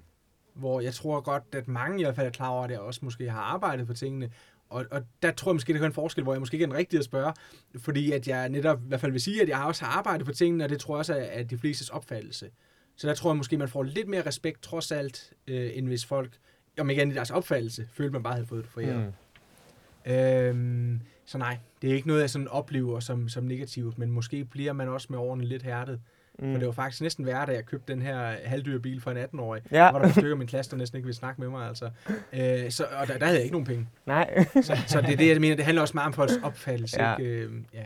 Ja, det er vel også bare et eller andet sted, på et eller andet tidspunkt, må man vel bare være sådan, du, jeg har for travlt til at tage mig Ja, af." ja, ja, ja, altså sådan, ja, ja. Jeg er fucking i gang med Ja. at vinde for, Ja. for sygt her. Ja. Altså. hmm. Ja, mand. Altså, prøv at, øh, Morten, mand. Jeg, jeg, kunne, jeg kunne snakke med dig for evigt, fordi jeg, jeg synes, du virkelig øh, har nogle interessante perspektiver på tingene. Øhm, men, hvad hedder det, øhm, jeg vil, alligevel, jeg, vil, jeg vil alligevel give dig en doozy her, en stor mm. en. Nu, får, du- nu, får, Ja. du- nu, får, nu svinger vi den bare, Ja, ikke? ja. Så kommer den. Ja. Og så må du sige, hvis du synes, det er et latterligt spørgsmål, det må du meget gerne sige også. Det tror jeg ikke, jeg synes. Men den bliver lagt Men, op. men den bliver lagt op her. Ja, ja, ja. Morten, hvad er meningen med livet? Hvad er meningen med livet? Det er et godt spørgsmål. Yes! ja, Ja, du får den der. Det er Du et får godt den spørgsmål. der. Øh, det tror jeg ikke nødvendigvis, at hverken jeg eller ret mange andre ved. Og meningen med livet er jo også individuel. Men hvis man nu skal være lidt ærlig, og sådan, øh, nu lever vi i, i hvert fald en del af verden, der har det godt på mange måder. Så i vores del af verden må man jo sige, at meningen et eller andet sted med livet er en slags selvrealisering. Mm. Det er det. Forhåbentlig kan den selvrealisering, selvrealisering også indebære at hjælpe andre og gøre noget godt for andre, om det så er familie eller venner eller et eller andet. Men i den her del af verden, der må man sige, at det nok er en ret stor... Jeg er ikke særlig religiøs eller noget, så kan man have en anden holdning. Men selvrealisering i et eller andet omfang må vel være det, at mange på hver sin måde prøver at gå efter. Selvrealisering kan jo også være at hjælpe andre med et eller andet projekt. Øh, så, øh, så det er det vel. Øh, så at være noget for andre og så selvrealisering, og de to ting kan også godt hænge sammen. Fuldstændig. Hvordan går det, hvordan går det med det? Øh, med selvrealiseringen? Mm. Jo, det synes jeg går fint. Øh, og jeg ved godt, at udefra, du sagde det før med det der med, at jeg kun var 6 år ældre end dig, at det her det virker som, at jeg opnået en hel masse. Men det betyder jo ikke, at man ikke stadigvæk har rigtig mange ting, man gerne vil. Mm. Det betyder jo ikke, at jeg er tilfreds i godsøjen tid, jeg laver her. Øh, det betyder ikke, at jeg er tilfreds med, at nu, nu er det bare fint det hele. Man vil jo hele tiden gerne noget mere. Og jeg tror også, det var kedeligt, hvis barnet ikke flyttede sig lidt. Mm. Så jo, jeg synes, det går fint, men øh, det kunne også sagtens gå endnu bedre. Mm. Det er klart, det kunne det. Det her med at være noget for andre, jeg kunne da nogle gange godt... Jeg synes, jeg er meget for min nærmeste familie, altså mine børn for eksempel for tiden. Men de fylder også øh, næsten alt, vil jeg sige. Sådan at jeg måske i de her år er lidt mindre for andre mm. i min venne familiesfære. Det er nok meget naturligt, jeg tror, det kommer tilbage igen, men det har i hvert fald altid været mit håb, at jeg nogle gange for meget, men gerne vil hjælpe folk også. Mm. Øh, så det ligger også lidt indbygget, tror jeg. Sygt. Okay, fordi, og, altså, fordi det, det overrasker mig på ingen måde, fordi du virker virkelig som en, et kærligt og venligt menneske. Tak. Men øh, ja, øh, selv tak, men... Nu sidder vi lige og manflytter lidt. Her. Ja, det, er næsten sådan, præcis. det er næsten sådan en x-faktor. Ja, Ja, ja, ja, ja. Det er skide godt. det er løvens hule, Ja. ja. bare hvor de kysser bagefter. Mm, Ja, Hvad præcis. hedder det? Men hvad, det, det, det er fordi, du nævner det her socialkonservative. Ja. Og, og du, du, det, du snakker om et samfundssind, Mhm. mm-hmm. måske på en eller anden måde. Mhm. Det er det, du Ja, lidt ja, sådan ude i. Er, altså, er, er, er det sådan, at der er øh, en Morten Bang i politik? Eller er der sådan noget? Det, det, det er jo et super godt spørgsmål. Øhm, jeg har faktisk engang været et my fra at skulle stille op til byrådet i Odense, i hvert fald for konservative. Øhm, og det kunne, det kunne som man sagtens ske i fremtiden også. Det, det kunne det godt. Der er en af mine lejere, der blev med at sige til mig, at hun synes, at jeg snart skulle stille op. Så altså, Altså, det er da det oplagte tidspunkt nu, tænker jeg. Nu kører det ret godt for konservative. Ja, jamen, det er rigtigt. Det er mange god år. timing. Det er god timing. Jeg var også en af dem, der blev det jeg selv, da folk drillede mig, så jeg Ja. ja. ned på 2,3 så du er snart den eneste, der er tilbage. Men, men okay. Øhm, jo, altså det kunne jeg sagtens se. Jeg tror, jeg, eller det er jeg kommet frem til. På nuværende tidspunkt, for det første, min familie vil selvfølgelig fylde meget, når børnene er så små. Og så tror jeg, jeg også har en del. Det var derfor, jeg ikke stillede op der for, hvad har det så været? knap fire år siden. Øh, det var, grunden til, at jeg ikke stillede op, det var, fordi jeg synes, jeg havde så travlt med virksomhed, og det viste sig jo også at være rigtigt. Mm. Så jeg tror, at jeg skal føle, at jeg har opnået mere af det, jeg gerne vil med min virksomhed og med, med min familie lige nu også, øh, før jeg gør det, men det kunne sagtens ske i fremtiden. Det kunne Okay, ja. Sindssygt nok. Vi må se. Det kunne eventuelt blive dit pensionsjob, Ja. altså dine Ja, 37 det er rigtigt. timer. Så. men det er ikke sikkert, at det er godt at være udlejer i den sammenhæng. Det er faktisk en af mine betænkeligheder. mm. Det er, Mm. at det, er, det er ikke godt at være udlejer, hvis man skal stille op politik. Nej, det er nok rigtigt. Det, er godt, det jeg øh, sagtens se. det, det, det, jeg, jeg, I hvert fald kunne, var der mange, der nemt kunne have et negativt billede i en. Alene af den grund. Mm. Ikke bare, om der så lå noget i det eller ej. Altså, men, Men det kunne jo lige præcis også være måden, at man måske ændrer det syn på. Ja, det ikke? kan godt være. ja, man kan selvfølgelig se på Donald Trump. Det er jo... jeg ved ikke, om han har ændret det syn, men... Nej, det, det, Det, ja, altså det, det, jeg synes i forhold til det, du siger, Benjamin, ikke? Altså sådan, det der med at øh, gå ind i politik tidligt, det synes også, den er farlig, mand. Ja. Altså, fordi at øh, for fanden, der er mange unge politikere Ja. ja. i dag, og jeg synes godt nok, der kommer meget Ja. ja. lort ud af munden på dem. Ja. Altså, øh, det, det kunne jeg sagtens se, at det er noget, man lige holder lidt tilbage på. Især når det er konservative, ikke? Jeg kommer, jamen, jeg Altså, kommer også, jeg, kommer også, jeg kan egentlig også godt lide, at der er en god blanding, også på alder. Men, men jeg kommer også lidt frem til, at min, øh, hvis jeg skulle have en vælgerskar, så er det nok ikke dem på, øh, på, på 19, som man måske relaterer til, med, hvis man var meget ung. Mm. Det er nok nærmere nogen, der er begyndt at være ude og være erhvervsaktive og sådan noget. Så der er der også sådan en lidt mere, øh, øh, lidt, lidt mere tankegang bag det. Mm. Det er klart. Mm. det er der. Og hvem der også. Fordi det oplever jeg. Øh, nu, nu, nu tager jeg lige noget andet, som alligevel er relateret. Hvis jeg kigger på dem, jeg rådgiver. Der er folk på alle aldre. Der er lige fra 18 til, til lad os sige, nogen af 70. Det er der. Men jeg kan se, langt de fleste, de er måske fra, lad os sige, 30 til, til øh, 45. Så, så nogenlunde omkring min egen alder. Og der er bare et eller andet med det der med, hvad man kan spejle sig i også. Mm. mm. Mm. Enten så skal man jo helst se, måske se op til en, eller kunne spejle sig i en. Mm. Mm. Så, så der, der er også noget interessant der, tror jeg. Klart, Det klart. giver det god mening, ja. Så det er sådan 37 års alderen. Det er sådan Ja, det kan godt være, det er optimalt. Det kan godt være, skal- ja. Ja, klart. Ja. Nå, jamen øh, prøv at, hvad hedder det nu? Øh, nu synes jeg, vi er, vi, vi er kommet godt omkring, Det må man sige. synes jeg. Øh, er der mere, vi skal omkring? Altså, vi har jo et sjovt spørgsmål. Ja, det har vi. Nå, som, ja. øh, som jeg måske tænker, vi kunne spørge. Ja, ja, ja, klart. Jeg ved ikke, om du, Du vil- kører, du kører. Jeg kører? Okay. Fedt. Så øh, lige nu er vi lidt i sådan en, øh, hvad skal man sige, vi er i gang, i gang med en slags metamorfis, eller hvad det er, det hedder. Altså vores, Det er lige præcis det, det hedder. det er lige præcis det, det hedder. Vores øh, podcast Ja. navn Ja. skal ligesom igennem forandring. Mm-hmm. Og øh, der tænkte vi, at vi jo lige kan få lidt rådgivning. Ja, ja, selvfølgelig. Og vi har øh, en række navne. Jeg ved ja, ikke, om vi skal, bare... ja, vi, skal, vi skal sige dem, altså du skal forestille, det er løvens hule, ikke? Det er Yes. yes. Og, og, du er, og du er virkelig, du er verdens dårligste investor. Du investerer kun i firmaer på baggrund af deres navn. Okay, Ja. fedt. Det, det er der, vi er. Så jeg skal ikke kende noget med overskudsgrad? Du skal ikke kende, nej, nej, nej, den er, der, den er ikke Og du eksisterende. må også, øh, du må også komme med et forslag til et Ja, navn. ja. Ja. Men nu kan du høre øh, forslagene. Ja, og vores nuværende navn, så det kan du måske også sammen, Ja. nu det er konkurrenten. Men den kan jeg måske bare smide ind tilfældigt. ah, Så hvis at Ah, den det, bliver det var smart. Ja, det er det var sygt smart, det må man sige. Okay. Okay, så vi starter her, og jeg prøver at se helt neutral. Ja. Og du kan måske give dem, kan vi ikke måske gøre med en rating? Altså så siger du, øh, du ved, 1 til 10 Ja. eller et Ja. eller andet. Yes. Okay. Ja. Ja. 1 det til prøver- det 10. prøver vi. Skal jeg sige Ja. 1, og så er det 1 til 10? Ja, ja. Yes, okay. Vi starter med det første her. Det gode selskab. Det lyder jo som sådan et brætspil, jeg engang har spillet, så det ved jeg ikke. Af den grund, så, så er jeg ude. Nej. ikke tre. Det er en træer. Okay, så har vi det her. Skaterforeningen.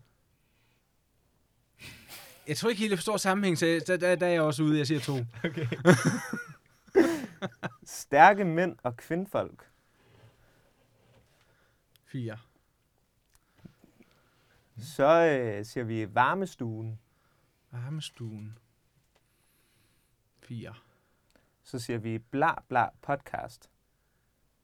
Fem. Godt høre. Altså, jeg, jeg siger jo, det svære, det er at vælge fra, ikke at vælge Ja, til. ja, ja. Mm. Så siger vi herbad. Herbadet. Fire. Kom bare ind. Kom bare ind. Du skal sige det på en anden måde, så er det fedt. Kom bare ind. Mm, kom bare ind. Ja, kom, bare det er sådan, ind. der står en ved døren, ikke? Ja, ja, kom, bare ind. ind. Ja.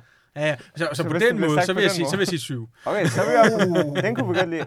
Så er der godt folket. Godt folket. Seks. Verden og verden. Verden og verden. Som i... Så verden og, Og så- og verden udenfor. Ja, ja. Øh, verden og verden. En meget sjov. Det er meget sjovt, ikke? Og fordi man siger verden og verden. Ja, ja. Det kan jeg godt lide, ja. Det lyder sådan en. Hey, I'm selling dreams! Det er den, du kan dream! You wanna be part of an adventure? Så er der gejl, gak, kajak. Tre. Var det nu, man? Og så er der unge rifler. Unge rifler. Altså som sådan nogle, man skyder med. Mm. Mm. Ej, det lyder for brutalt i forhold til, at vi lige tager en klyngevåben og sådan Ja, noget. det, Så, så, siger, jeg- så siger jeg tre. og så er der bålsnak.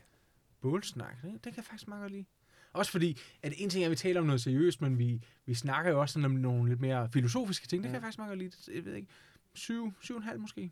Okay, så det, det var faktisk den sidste. Mm. Ja. Så den er top-rated. Ja. Bålsnak, det er... Den får din. Ja, den, øh, den er... Den, den, den er i toppen. Den, Den er er, i den toppen. er i hvert fald blandt toppen, det vil jeg sige. Okay. Den, Ja. og så var det så var verden og verden også godt Ja, op. ja så var der en til, Og combine, sagt Ja, på den rigtige. com- Combine. Bare sagt en, på det, den det kan jeg faktisk også godt lide. Ja. Mm. Den, den ligger deroppe sammen, sammen med bålsnak. Har du selv et forslag, du tænker, der Ja. kunne Nej, være... ikke så lige top of head. Så kreativ er man ikke som investor. Nej, nej, nej. Hvad er det nu, dit eget firma hedder? Ja, det er ikke så kreativt. det, det, det overordnede hedder Morten Bang Investor Invest, Ja. så det er ikke så... Ej, det- mit nye ejendomsadministrationsselskab, der var mere kreativ. Okay, Eller faktisk var, det var ikke mig. Det, okay, fair nok, det var ikke mig. Det var en af mine medarbejdere, der var meget kreativ. Det blev Manelia, fordi jeg har en datter, der hedder Emma, og en, der hedder Cornelia. Så det, Nå, der. ja, ja, ja. Ej, det er nice. Ja. Ja. Vipcard var også meget fedt. Very important. Ja, Vipcard. Vip- Ja, Vipcard. Ja, Ja, ja, ja, ja, ja, ja. jeg har været med. Jeg havde en gang, vi også lavede en nyhedshjemmeside, da jeg var 13, om alt muligt. Jeg satte en masse i klassen i gang. Den skulle hedde knowingworld.com, så det var også meget kreativt, hva'? Ja, det kan jeg godt lide. Knowing World. Ja, ja. Helt sikkert. Men du er gået lidt væk fra de kreative. Ah, nu var Ja, der det lidt det jeg. Ej, nu udfolder jeg det med, med de renoveringsprojekter og sådan noget, jeg har jo. Så. Mm. Fedt. Ja, jamen, øh, hvad hedder det? Morten, tusind tak, mand, fordi Selv du tak. komme hele vejen Det var super hyggeligt. Ja. Det var Det var super hyggeligt. Kæmpe ære, mand. Ja, Det var fedt. Tak for det. ja Selv tak. for i dag.